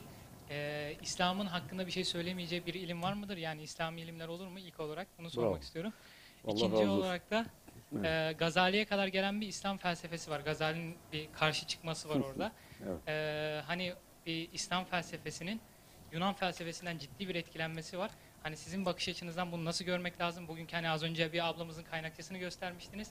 Ona binaen de mesela benim İslam tarihi dersi alıyorum. Bir hocamız mesela sorduğumuz zaman en büyük İslam tarihçisi kimdir diye Marshall Hudson'ı söyleyebiliyor mesela. Hani Mübarek. ne söylenebilir? Tabii. Hemen onu cevabını verelim. Ben bunu İslam düşüncesi dersi de veriyorum. Orada da anlatıyorum o bahsi. Aslında o dönem İbn Sina, Farabi vesaire gibi insanların psikolojik durumu ile 200 yıllık Müslümanların kendini kaybetmişliğinin psikolojik durumu hemen hemen aynıdır. Fakat arada bir mertebe farkı var. İbn Sina ve Farabi dini ilimler, şer'i ilimler tahsil etmiş alimler onlar. Yani yamuldukları yerler var fakat alim adam. Bir şeyi konuşurken cehaletle konuşmuyor. Bizim bugünkü durumumuz daha çok cehalete dayanıyor. Hiç kimse bir şey bilmiyor. Dinimizi bilmiyoruz ama dini biliyormuş gibi e, Batı ile ilgili e, efendim laflar ediyoruz. Asıl büyük sıkıntı burada. İkincisi, oradaki psikolojik durum nedir? Şudur. Müslümanlık bize yetmiyor. Ben sana açıkça söyleyeyim. Fransa'da benim bir abim var. Allah selamet versin. 40 yıldır orada yaşıyor. Çok güzel bir abimiz. Geçenlerde İstanbul'a geldi. Bizde misafir kaldı. Ben de böyle biraz entel arkadaşlarla o akşam bir muhabbetimiz vardı. Gittik meşhur enteller. Ee, dindar entellerimiz. Ben e, akıl sağlığımı varsa eğer pek e, onlarla elleşmemeye borçluyum yani. Gençliğimden beri ben halkla düşer kalkarım. E, entellerle hiçbir işim olmadı Allah'a şükür. Abi adamcağız onu dinledi dinledi o gece. Çıktık eve doğru giderken arabada çok üzgün ama. Dedi Savaş dedi ben bir şey söyleyeceğim. Ben bu gece çok üzüldüm dedi. Niye abi? Ya dedi bu arkadaşların konuşuna bakılırsa ben şunu anladım. Müslümanlar Müslümanlıktan bıkmış dedi. Ayet zikretmiyor, hadis zikretmiyor, alimlere hürmeti yok. 50 tane dedi cahilane batı, batılı isim söylüyor. Bütün sohbetleri bu. Bu gece böyle geçti. Bakiye ne? Hasılası ne? Ne anladık şimdi? Bereketi ne? Dolayısıyla biraz orada şu var. Ama bak onların çıkış noktaları yine söylüyorum. İlim üzerinedir. Zaten o yüzden İmam Gazali Hazretleri onları ciddiye alıp Hüccetül İslam ciddiye alıyor. Hatta biliyorsunuz toptan reddetmesi de yoktur onu. Yani yanlış olan yerlerini çok edeple tabii sözü. Alimin edebinden belli olur zaten. Bugünküler gibi değil. Ee, dolayısıyla o günküler daha da usturupluydu en azından yani. O günkü İbn Sina ve Farabi'nin Yunan'a bakışı hikmet arama emri ileydi. Hikmet müminin yetik malıdır. Nerede bulursa alır. Evet tabii ki. Eski Yunan'da da vardır hikmet. Her yerde vardır. Ama gittikleri yerde kaldılar. Irmağın iki yakası dedim ya. Sezai abinin o söylediği e, yedi genç hikayesi gibi giden gelmedi abi. Eski Yunan'a giden bu sefer oradan bakıyor. İslam'ı Yunan'a benzetmeye çalışıyor. Bugünküler daha da cahil, hiç ilimleri yok. yani entel takımı, e, dindar olanların. Batı'yı da çok bilmiyorlar. Çünkü e, ana dillerini bilmiyorlar. Tercümeden o, en azından o. Bir, bir- iki ana dilini bilmen lazım en azından. Bilmiyorlar. Onlar biliyordu. Eski Yunanca bilen adamlar. Ter- Mütercimlerden bizzat istifade eden adamlar. Yani arada hem bir seviye farkı var hem mertebe ama kaybolmuşluk aynı kaybolmuştu. O yüzden tabii ki efendim felsefeyi İmam Gazali öldürdü. Allah razı olsun. Ne felsefesi ya? Müminin felsefesi olur mu? Müminin tefekkürü olur, hikmeti olur. Bunlar aynı kavram değil ki. Bambaşka bir kavram. Felsefe çünkü gerçeği aramak demek. E mümin gerçeği bulmuş adam. Neyi arıyor ya? Gerçeğin tabakalarını ve kendine ahlak olarak temellük edeceği tecelliyatını arar. Hikmet budur. Resulullah Efendimizin emrettiği hikmet de budur. Yani gidin kafir olun haşa ve kella. Sonra dönün İslam'a demiyor yani. Kafirle kafir ol, Budistle Budist ol.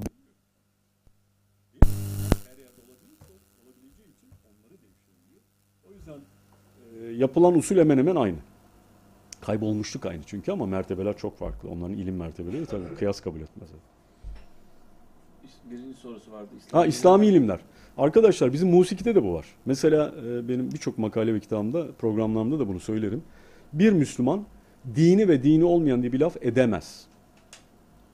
O demek ki dinini bilmiyor. Ya senin günahın bile dini bir eylemdir. E çünkü dini hükmü vardı. Dini olmayan bir şey yok ki. Şeytan bile dini bir varlık. Şeytan dinin içinde olan birisi. Dinin dışında bir şey yok ki. Anlatabiliyor muyum? Dolayısıyla İslami ilimler tabiri e, yine de ilahiyattan daha güzel bir ilim. Çünkü Osmanlı zamanında ulumu İslamiye son zamanlarda dendi ama asıl onun tabii kavramı ulumu şer'iyedir. Şer'i ilim. Şer'i ilimler çünkü ayakkabıcılık da bir ilimdir. Mesela bugün bizim anlamadığımız şey. Tabii ki şunu yapan adam da bir ilim sahibi. Bunların hepsi zaten nebevi ilimlerdir. Öyle havadan gelen ilimler değil. Allahu Teala Adem'i yarattı ve Esma'yı öğret- öğretti. Esma nedir? İsim Arapçada aynı zamanda yükseltilen şey demektir. Kalabalığın ortasından yükseltilen şey. Sema kelimesi aynı kökten gelir. Yükseltilen şey demektir. Her şeyin ismi onun alemdeki biricik yükseltisidir. Diğerlerinden tefrik edilmesini, ayırt edilmesini sağlar. Dolayısıyla ayakkabıcı da ayakkabıcı olmayanlardan tefrik edilen bir ilme sahiptir. Bunlara hep hürmet etmek gerekir. Bence yeni bir ilim tasnifi yapmak gerekir. Çünkü Müslümanlar burada da çok takozluyorlar. Efendim diyor, kızı diyor gönderdik ilahiyat okuyor. O işi bitirdi. Ama benim bakkallığım berbat. Olsun kızım ilahiyatта okuyor ben üç kağıt yapıyorum. Bürokrat yalan söylüyor. O nasıl iş? E ne yapalım efendim bu işler öyle mi? Heh, o zaman layık oldu. Bu işler öyle öbürü öyle dediğin anda bitti. Kusura bakma. Efendim o müzik ayrı biz e, böyle yapalım ne yapalım piyasa böyle istiyor. Her yerde var bu. Mimaride de var. Efendim ne yapalım yapmak istiyoruz ama piyasa öyle değil. O zaman en azından dini öne sürme. Yani zaafını bil, gafletini bil. Onu çözmeye çalış. Ortaya bari bizim gibi böyle boş konuşma. Öyle Evet. bir şey olamaz tabii. Peki sorusu olan buyur. Bu delikanlıya ver bak hemen. Önceden el kaldırırsanız mikrofonu hızlı getiririz arkadaşlar. Bir mikrofon alaydın ha. Yakın tut. Ee, konuşma boyunca e, kendimiz olamadığımızı, e, geçmişi unuttuğumuzu, geçmişimizi unuttuğumuzu, söyle- unuttuğumuzu söylediniz. Ee, bunun bilinçli bir e, uygulama, kontrollü e, olarak yapılmış bir e, proje olduğunu mu düşünüyorsunuz? Yoksa sosyolojik olarak kendiliğinden zaman içinde gerçekleşmiş bir e, tavır olduğunu mu?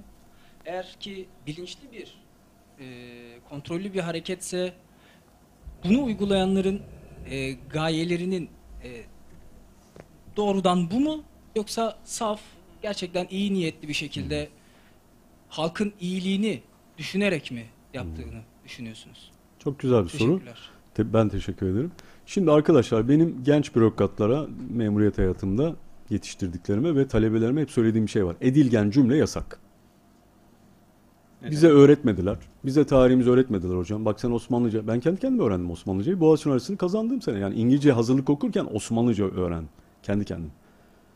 Öğrenilebilir mi? Öğrenilebilir. Hem de o şartlarda Osmanlıca kursu bulamaz. O dönemde Osmanlıca eser sahaflarda param varsa alıyordun. Oralardan aldığımız işte ucuzlarından falan sökmeye çalışıp işte kemküm okuyoruz. İstediğimiz bazı belgeleri okumaya çalışıyoruz. Şimdi Müslümanların, dindarların en büyük sıkıntısı mazeret üretmektir. Gençler ben bir şey yazıyorum. Hatta iki gün önce bir tweet yaz. Arkadaşlar postmodernizm bize böyle yaptı, modernizm bize böyle yaptı laflarını bırakalım. Kul hangi dönemde, nerede yaşarsa yaşasın kulluk vazifesi aynıdır. Allah için say etmektir. Bitti. Allah gayret istiyor. Allah sonuç istemiyor. Sonucu yaratan Allah'tır. Haddini bil. Abi bunun altına yorum düşülüyor. Hocam dediğiniz gibi bizi bu hale getirdiler. Allah'ım ölür müsün öldürür müsün? Ben bunu anlatamıyorum. Güzel kardeşim etken cümle kur. De ki ben cahilim hala da cahil kalmayı yeğliyorum. Öğren. Tarihi niye öğrenmiyorsun? Bak ne güzel eksiğini biliyorsun. Eksiğini bil tamamla. Bak bu lafı söyleyenlere hemen lütfen kulağını çekin. Çok kızıyorum. En kızdığım şey. Arkadaş ben bütün İngilizce eğitim, hayatı İngilizce eğitimle geçmiş birisiyim. Benim ağzımdan bir İngilizce kelime duydunuz mu? Niye? Direncim var. Çocukluğumdan beri asli kavramlarımı öğrenmeye çalışıyorum her an. Her an öğrenmeye çalışıyorum ve onları kullanmaya çalışıyorum. Bu benim cehdimdir. Takdir edersiniz etmezsiniz. Ben bunu tek parti dönemine bağlamıyorum. Tabii ki sistematik yapıldı. Onların niyeti ayrı. E onlar bizi böyle yaptı ben de böyle oturayım. O zaten, evet. Ha, o değil. Tabii ki iyi niyetli değil.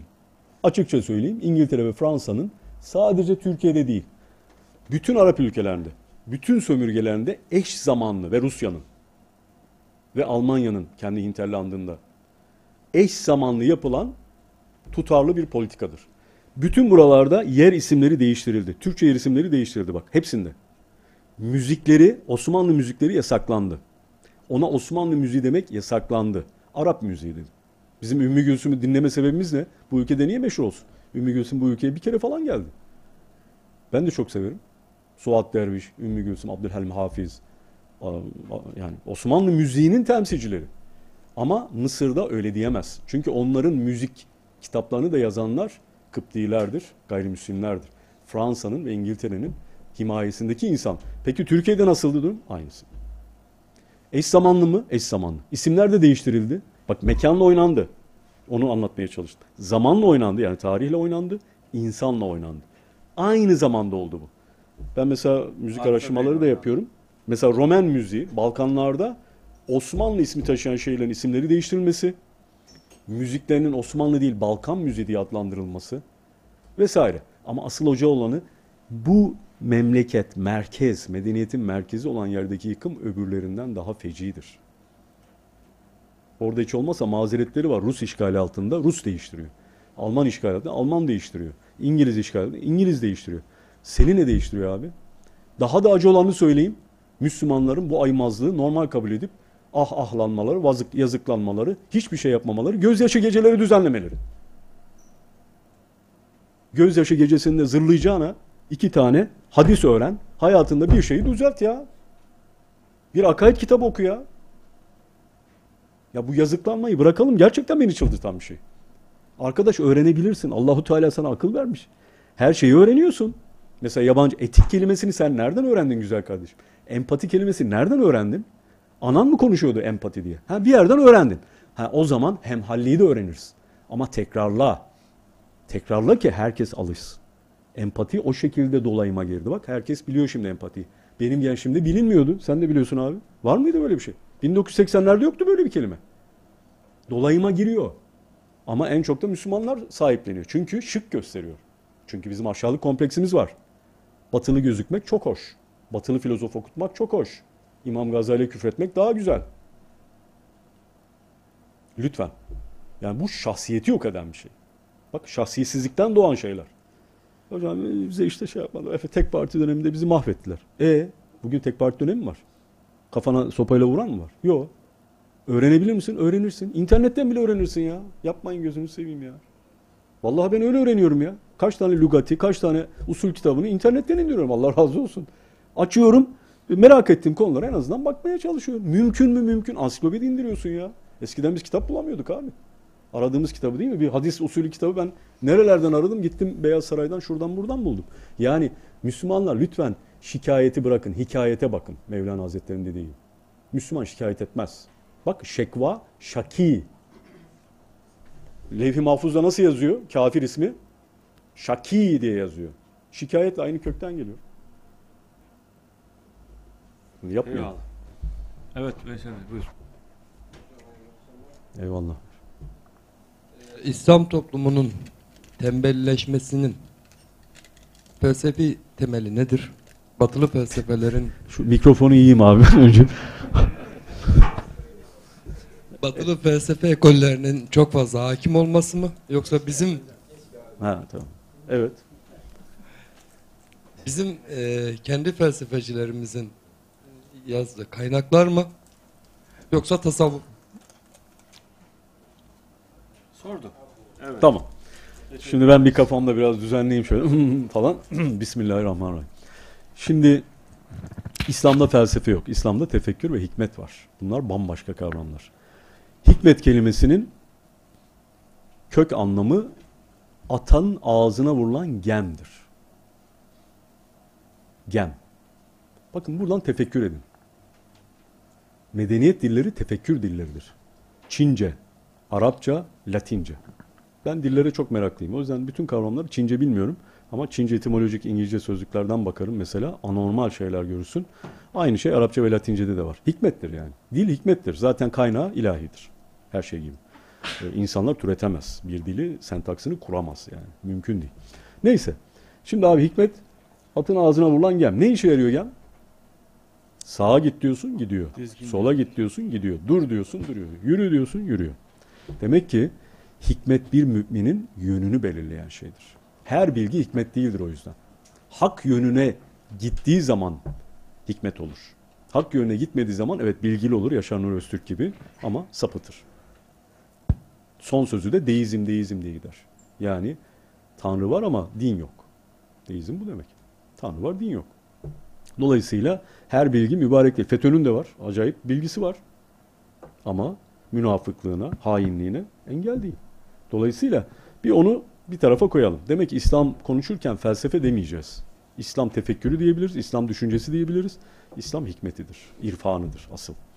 Şimdi Batı düşüncesiyle Müslümanları ezmiş değil. Müslümanlar batıda bir şey olduğu vehmiyle onların altında kendilerini hissettiler. Aşağılık kompleksinden dolayı. O yüzden gerçek batıyı da bilmiyor. Mehmet Akif de bilmez. Kulaktan dolmadır. Orada bir şey vehmediyor. Mesela Ve bunu da maalesef realite ile, hakikat ile kıyaslayarak bir sonuca da varmıyor. Yani ilk İslamcıların hemen hemen hepsi böyledir. Okuduğunuz zaman metinlerini. Mesela o dönemde İngiltere, Fransa, Müslüman bütün toplumları sömürgeleştiriyorlar. Gittikleri her yerde insanları katlediyorlar. Kölecilik yapıyorlar. Fakat en İslamcı o dönemdeki insanlar bile diyor ki Batı'da ilim vardır. Avrupa'da ilim ve medeniyet vardır. Ne diyorsun abi sen ya? İlim dediğin şey adam parçalıyor. İşte Mehmet Akif'in güzel teşhisini koyduğu şey. Medeniyet tek dişi kalmış canavar. O, konuda uyanmıştır. Fakat onların kavramlarını temellük edince düşüncesini de temellük ediyorsun. Çünkü o kavramlar biraz önce gösterdim anlamlardan doğuyorlar. Peki o anlam tevhid anlamı mı? Hiçbirisi tevhid anlamı değil. Çünkü kalbe göre şekillenir dil. Dil dildir hep söylerim. Dilinize dikkat edin diliniz olur. Gönlüne dikkat et diline yansır. Diline dikkat et gönlüne yansır. Kelimeler çok önemli. O yüzden Müslümanların asıl gol yediği, yediği şey batıyı kendi sahip oldukları bütün o müktesebattan, devasa, müminlik, kulluk müktesebatından çok üste görmeleri. Çok yanlış. Ben size şunu da söyleyeyim. Bakın çok uç bir örnek veriyorum. Biz bugün Çin gibi Osmanlı Devleti son 200 sene tamamen kapansaydı. Hiç batıyla alışveriş olmasaydı. Yemin ediyorum çok daha şahsiyetli, çok daha kuvvetli bir toplum olarak devam ederdi. En azından şahsiyetini muhafaza eder. Demin gösterdiğimiz saçma sapan örnekler ortaya çıkmaz. Tasavvuf konusu irfandır. Ahlakı olmayan ilim beş para etmez. Ahlakı olmayan Müslüman beş para etmez. Tasavvuf ahlak ekolüdür. Efendim kaldı mı? Namusu doktor kaldı mı? Yüz doktordan kaçı gerçekten ahlakından, işinden, mesleğinden eminsin? Yüz e, oto tamircisi. Allah aşkına şu bize kepazelik olarak etmez mi? Dünyanın hangi toplumunda var? Referansla oto tamircisine gidiyoruz. Referansla mobilya almaya gidiyoruz. Yazıklar olsun. Referansla gidilir mi ya? La dükkana girersin. Adam yazıyor zaten. Bak orada referans arıyorsun. 100 oto tamircisinden birisi ahlaklı çıkıyorsa, işin ehli çıkıyorsa 100 tasavvuf elinde birisi çıkar. Onun da ölçüsü var. İslam'da her şeyin ölçüsü var. Nedir abi? Kur'an'a ve sünnete ittibasıyla bir insan Allah'ı tanımış denir. Çünkü irfan tanımak demek, bilmek demek değildir. Tanımak. Bilmenin üst derecesi. Her şeyde ilim ve irfan vardır. Musikide de vardır. Musiki de Allah'a götüren bir yoldur. Ama ölçüsü nedir? Kur'an ve sünnet olursa. E nereden öğreneceğiz hocam onu? Hocam müzik haram değil mi? Bunu soranlar da var. Diyorum ki ben anlatmayın ben fakih değilim. Fakat İmam Gazali Hazretlerine itimat ediyorsan ilmine onun ihyasında sema bahsi var. Sema Arapçada müzik demektir. İşitmek fiilinden geliyor ama müzik demektir. Müzik yerine de kullanılır. Sema bahsi var. Uzun bir bahistir. Diyorum ki sen bana itimat etme. İmam Gazali Hazretlerini oku.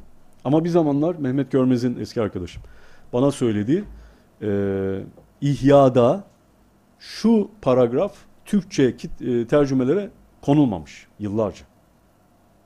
Bak bak bak. Çok özür diliyorum.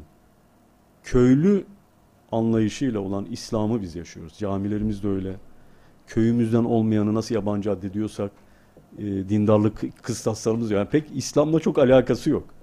Küçük kafalarla, küçük e, çevrelerle iş yapmaya hala çalışıyoruz. Hayata da öyle bakıyoruz. Bizim köyden mi değil mi? Saçına göre. "Ha, bu Bizim köylü değil mi? Falan. İslam'ı da öyle. Abi orada şu cümle geçiyor. Bir udun telinin verdiği lezzetten bahardaki e, ağaçların çiçek açmasından lezzet almayan kişi otursun bahtsızlığına yansın. Bunu Mehmet Arapçasını da okudu, Türkçesini de söyledi. E, bunu sansürlüyor. Osmanlı bunu sansürlemiyor çünkü halifeleri mu musiki şinas. Ama onların ölçüleri var. Ölçüyle olana diyoruz. Her şeyin ölçüsü var. Her ilmin ölçüsü var. O yüzden ben diyorum ki bozukluk umumidir. Bürokratın yüzde kaçına güveniyorsan e, tamircinin de o kadar aynı. Doktor da öyle. E, tasavvuf ehli de öyle. ilim ehli de öyle. Fark ediyor mu abi? Akademisyeni de öyle. E, öyle. Ama biz böyle deyip sağlam olandan uzak uzak duramayız. Çürüğüyle sağlamını karıştıramayız. Şimdi bir de o yanlış yapılıyor. Torbaya koy, at. Öyle bir şey yok. yani hak ile batıl ayırt edemezsek biz Faruk olamayız. Biz Faruk olmalıyız. Peki çok teşekkür ediyoruz. Var mı başka sorusu katkısı olan? Hadi bakalım. Senin hakkın geçti ama sana epeydir görmüyoruz. Başkası seni. olmayınca ona Torpil yeniden ve döndü. Yapmışsınız hocam. Edilgenlik mevzusu Bir süre yaptım evet. Ee, şimdi bu edilgen dili en çok kullanan siyasetçiler oluyor genelde. Hani şunu yaptılar başımıza bu geldi işte Amerika'nın oyunları, İsrail'in oyunları. Hani siyasiler acaba öğrenemiyorlar mı bunu? Ee, öğretemediniz. Siyaset ikilik meydanıdır. Birlik meydanı değildir. Yani kontrast olmayınca, tezat olmayınca e, siyasetçinin gücü ortaya çıkmaz. O yüzden kontrastı, tezatı artırmaya gayret eder. Siyaset ne ilim, ne irfan, ne ahlak örneğidir. Hiçbir siyasetçi o şekilde algılanamaz. Onun yaptığı bir iş var. Herkesin yaptığı, siyasetin içindeki burada siyasetçi kardeşlerimiz de var. Ee, hayır bir niyet için her gün e, ehveni şer ile uğraşmak zorunda. Bürokratlar da öyledir. Ben 30 yıl devletin merkezinde yer aldım her şekilde. Her günün, her anın ehveni şer ile uğraşmak. O yüzden asıl memur olanların, siyasette olanların ilmi, fıkı ve irfanı çok iyi elde etmiş olmaları gerekir. Yoksa hayır niyetim var, ben her şeyi yapıyorum. Zaten benim yaptığım şey dindir. Benim yaptığım şey haktır. Zaten hanım da kapalı, ben de beş vakit namaz kılıyorum diyerek kendi kendilerini aldatırlar. Dikkat edin 28 peygamberden değil mi zikrediliyor? Yani alimlerin e, söylediği Kur'an-ı Kerim'de. Kaç tanesi siyasetle uğraşmış? Dört. Resulullah Efendimiz yani devlet yönetiminde olan Resulullah Efendimiz, Hazreti Yusuf Aleyhisselam, Hazreti Davut ve Süleyman Aleyhisselam. Bak Allah Teala bile oranı veriyor. 28 Müslüman varsa dördü o ateşin içine girsin. Çünkü ateştir. Çok zorlayıcı bir şeydir. Kolay değildir. Her an tercih yapmak zorundadır o insan. Onlara dua etmek gerekir. Ama nasıl destekleyeceğiz onları? Emri bil maruf, nehyanil münker. Yapıyor muyuz? Yapmıyoruz. Yanlışını destekliyoruz, doğrusunu protesto ediyoruz. Çünkü bizim de ölçümüz yok. Halkın ölçüsü olacak ki siyasetçi daha rahat hizmetini yapsın. Şimdi o yüzden siyaset öyle bir örneklik değil. İnsanların patır patır yığılarak birbirlerini tekmeleyerek siyaset kapısına gitmesini ben hayretle izliyorum. Siyaset bilimciyim, siyasi danışmanlık yapmış birisiyim, siyasal düşünceyle uğraşıyorum. Diyorum ki çocuklar gelmeyin buraya. Burada yeterince adam var. Yanalım diye geliyorlar. Abi beni yakın. Ne olur ben yanayım abi. Ha, tabii yanma değil. Biraz köylü kurnazlığı o da var. Nefsaniyet. Batılı bir siyasetçiden hiçbir farkı yok. O da nefsaniyetle hareket ediyor. Müslümanda da nefis var. Tamam. İlim kapısı boş çocuklar. Sanat kapısı boş. Oraya gelin. Orada adam bulamıyoruz. Bak ben musiki meşk edeceğim. Mevlevi yolundan aldığım emaneti bulamıyorum. Verecek talebe bulamıyorum. Boş. Bizim kapı boş. Ama AK Parti Üsküdar İlçe Başkanlığı'nın kapısı birbirini ezen, birbirine hakaret eden, iftira atan insanlarla dolu. Veya CHP'nin. Fark etmez. Parti anlamında söylemiyorum. Siyaset ehveni şer alandır. Ahyar alan değildir. Ahyar alan ilimdir, irfandır. Buralarda asıl kuvvetin olacak ki siyaset de oradan istifade edecek. Onlara kuvvet verecek. Halkı düzelterek onların işlerinde daha da e, hizmetlerinin kuvvetli olmasını sağlayacak abi. Bu dengeye gelemedik. İki asırdır bir güç. Hani demin onu söyledim. Konuşmaya başladık göreceğiz inşallah. Yavaş yavaş. Gençler soruyorlar. Ha inşallah. Evet varız yani. Ümit sende varsa bende varsa var. Vallahi ben şöyle söylüyorum. Herkes kendini kurtarsın. Çin Çin çocuğuyum. Aynen. Abi herkes kendini kurtarsın. Ee, bir gün ben bir devlet büyüğümüze e, genelde hep eleştiriyorum. Yüzlerine karşı elhamdülillah. Hep öyle oldu. Ee, yüzlerine karşı e, biraz bozuldu. Eleştirimizden rahatsız oldu. Ben dedim ki vallahi dedim ben bunu sizin için söylemiyorum biliyor musunuz? Bu eleştiri. Ben dedim kendimi kurtarmaya çalışıyorum. Çünkü ruzu mahşerde Allahu Teala söyleyecek. Senin bunu söyleme imkanın vardı. Diğer insanlar bunu söyleyemez, imkan bulamaz. Sen onun yanındasın şu anda. Yüzüne karşı söyle. Allahu Teala bunu sual ettiğinde ben kendimi kurtarayım diye şimdi sana istedi. İster küsün ister sevinin beni ilgilendirmiyor. Aynen böyle dedim. Budur. Niye bizim cesaretimiz yok hak üzerine? Çünkü menfaatle ida- idare ediyoruz kendimizi, nefsaniyetle idare ediyoruz. Bunu lütfen kabul edin. Kusura bakmayın. Herkese tatlı geliyor. Güç. İtibar çok tatlı geliyor. Çakarlı araban niye yok diye bana 50 bin kere sorulmuştu.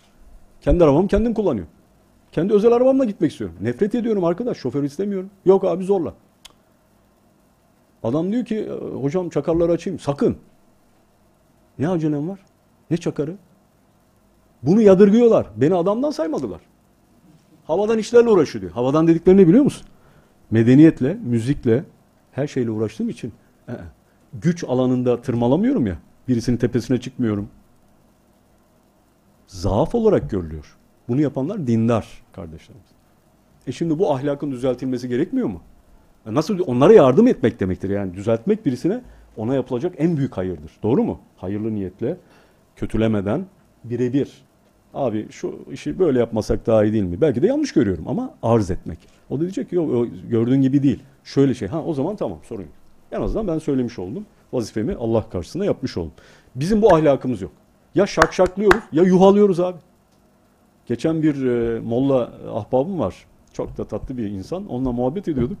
Dedi ki bu işte toplumumuzdaki bu abartılardan bahsettik. İşte ben Abdülhamit dönemiyle ilgili birkaç eleştiride falan bulunca birileri demişler ki Savaş Abdülhamid'in münkiri. Allah Allah tövbe estağfurullah. La oğlum adam iyi adam diyoruz ama kullandığı adamlar maalesef yalakaydı. Batının adamlarıydı. Çökertenlerden birisi oluyor o zaman Abdülhamit işte bak. Evet 33 sene yaşatmış ama yaptıklarıyla bir sonraki yıkımın bütün tohumları orada. Dışında değil. Düşmanlara kendi kullandığı adamlardı. Bak Osman Hamdi Bey'i gösterdim. Onun bürokratlarından birisi. Şimdi ben bunu böyle söyleyince dedi ki güldü. Ya dedi sen işte canını sıkma. Bizim dedi Müslümanların dedi bir adeti var. Haydar'a asla Haydar demezler. Ya Haydo'dur dedi ya Haydar Aga'dır dedi. Ortası yok bizim. Haydar de- diyemezsin. Yani. Ya baba falan filan hep böyle. Ya da yuh ulan bilmem. ne. Bak bu dindarlarda var. Hani edebi olması gereken düşmanını bile değil mi? Hakkına ihlal etmeden eleştirmen gerekir. Çünkü insanlık hakkı var her zaman. Hainler hariç. Ama yani bu ölçü Evet. bizde yok ki orada ölçü nasıl? Son, Al- Allah onlara yardım etsin. son Çok soru- zor iş yapıyorlar. Son soru olarak Elaziz'den geldi üstadım. Öyle mi? Diyor ki soruyor özgürlük ve itaat kavramına nasıl bakmalıyız diyor. Hoppala. Şimdi özgürlük, hürriyet.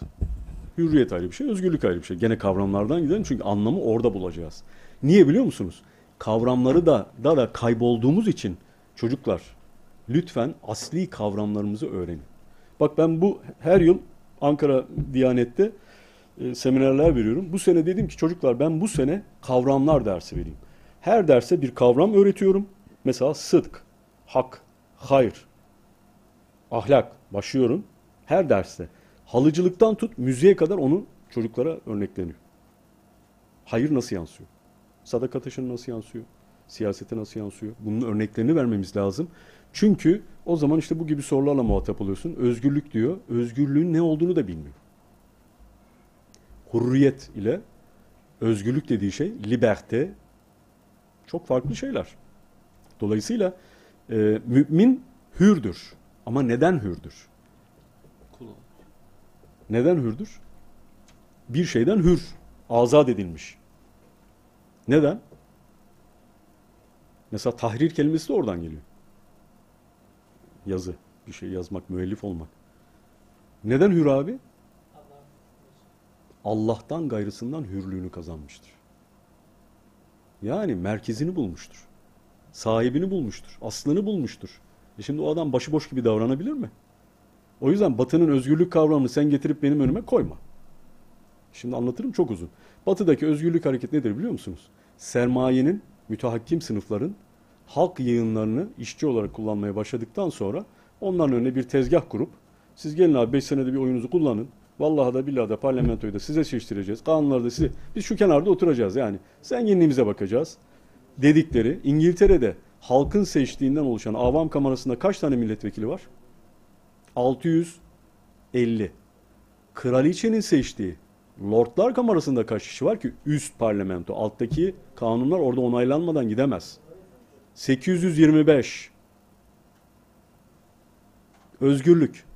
İngiltere layık bir devlet mi? Kraliçe Papa'nın muadilidir. Anglikan Kilisesi'nin başı. Papa. O mübarek annemiz. Mübarek annemiz. Yani İngiltere topraklarının %65'i hala aristokratlara ait. Yani şu yaveleri niye tekrarlıyorsun? Özgürlükte özgürlük. Abicim önce onun bir aslını öğren. Yani batıdaki bir özünü öğren. Hem dününü öğren hem bugününü öğren. Ama asıl kendi kavramlarını önce bir keşfedelim. Mümin mesela hürriyet ne demek bizde? Mesela cuma namazının bir şartı hür olmak. Neden? Allah Allah. İbadet ama bir ibadet. Diğerlerini kendin yapabilirsin. Cem olduğun yerde hür olma şartı var erkekler için. Neden? Bak hürriyet kavramının hemen farklılaşını anlıyorsun. Allah'la irtibatı olmayan bir kavramımız yok bizim. Tevhid ile ilgisi olmayan bir kavram olamaz. Anlatabiliyor muyum? Hep gelelim şu kulluğumuzu bir kıymetlendirelim ya. Mümin olmak önemli ya. İman en önemli şeydir. Yapmayalım. Müziğimizi de imanla yapalım. Sanatımızı da yapalım. İşimizi değil mi? İtaat kavramı de. vardı hocam ikincisi de. Efendim? İtaat. E, itaat Allahu Teala'ya ve Allahu Teala'ya bağlılık silsilesine göre, itaat silsilesine göre, göre olan her erke yapılır. Bu da çok basit bir şey İslam'da. Çünkü merkez bir. Laiklik ikilik demektir. İkiliğin kutsanması demektir. Ben, sen aramızda duvar var. Toplum, fert arada duvar var. Din, din olmayan arada duvar var. Duvar örer. O yüzden batılı toplumlar şizofreniktir. İnsanların bu kadar psikoloğa gitmesi, uyuşturucu vesaire gibi sapkınlıkların yaygınlığı o ikiliklerin artık taşınamaz hale gelmesi. Aynen FETÖ gibi. Yani münafıklık kültürü içinde yetişiyor. Evde farklı, dışarıda farklı. Kilisede farklı, iş yerinde farklı. Bunu tabii ki bir insan bünyesi taşıyamıyor. Çünkü insan tevhid üzerine yaratıldığı için hep birliği arıyor. Aşk o yüzden en yüce duygu. Çünkü insanın birlendiğini hissettiği bir duygudur. O yüzden din aşktır, aşk da dindir. Eğer Allah'ı sevmiyorsan gerçek mümin değilsin. Eğer aşkın e, özünü kavramamışsan Allah'ı da tanımaz. Her şey elvedudun tecelliyatıdır. O aşk olan Rabbimizin Allahu Teala aşkını, sevgisini inşallah hepimize versin. Biz de adam olalım. Çok teşekkür Eyvallah. ediyoruz. Allah razı olsun. Allah ayaklarımızı sabit kılsın. Amin. Kendine has Amin. ki Amin. kendimize gelelim. Amin. diyoruz. Çok teşekkür Ben ediyoruz. teşekkür ederim. Ağzına sağlık. Allah razı olsun. tekrar nasip etsin. Fırsat İnşallah. verirseniz. Allah razı olsun. Estağfurullah. Ben çok teşekkür ederim. Bu Ee, kitapları edinelim arkadaşlar. Hakkınızı helal edin. Eğer e, bilmeden gönlüne değdiğimiz varsa. Ama adım savaş yani ne yapayım? dakika, Önce bu şeyi bir plaketi takdim edelim. Öyle mi? Tamam abi. Buna hat şeyine. Yene, yenecek bir şey olsa. Uzun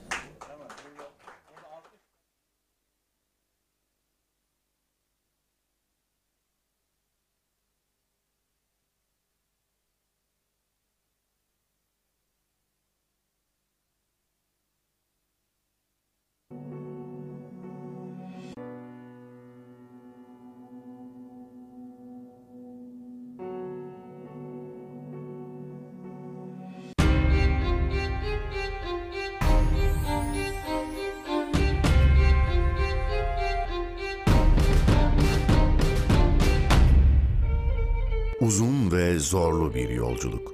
Adem, İbrahim, Musa, Davut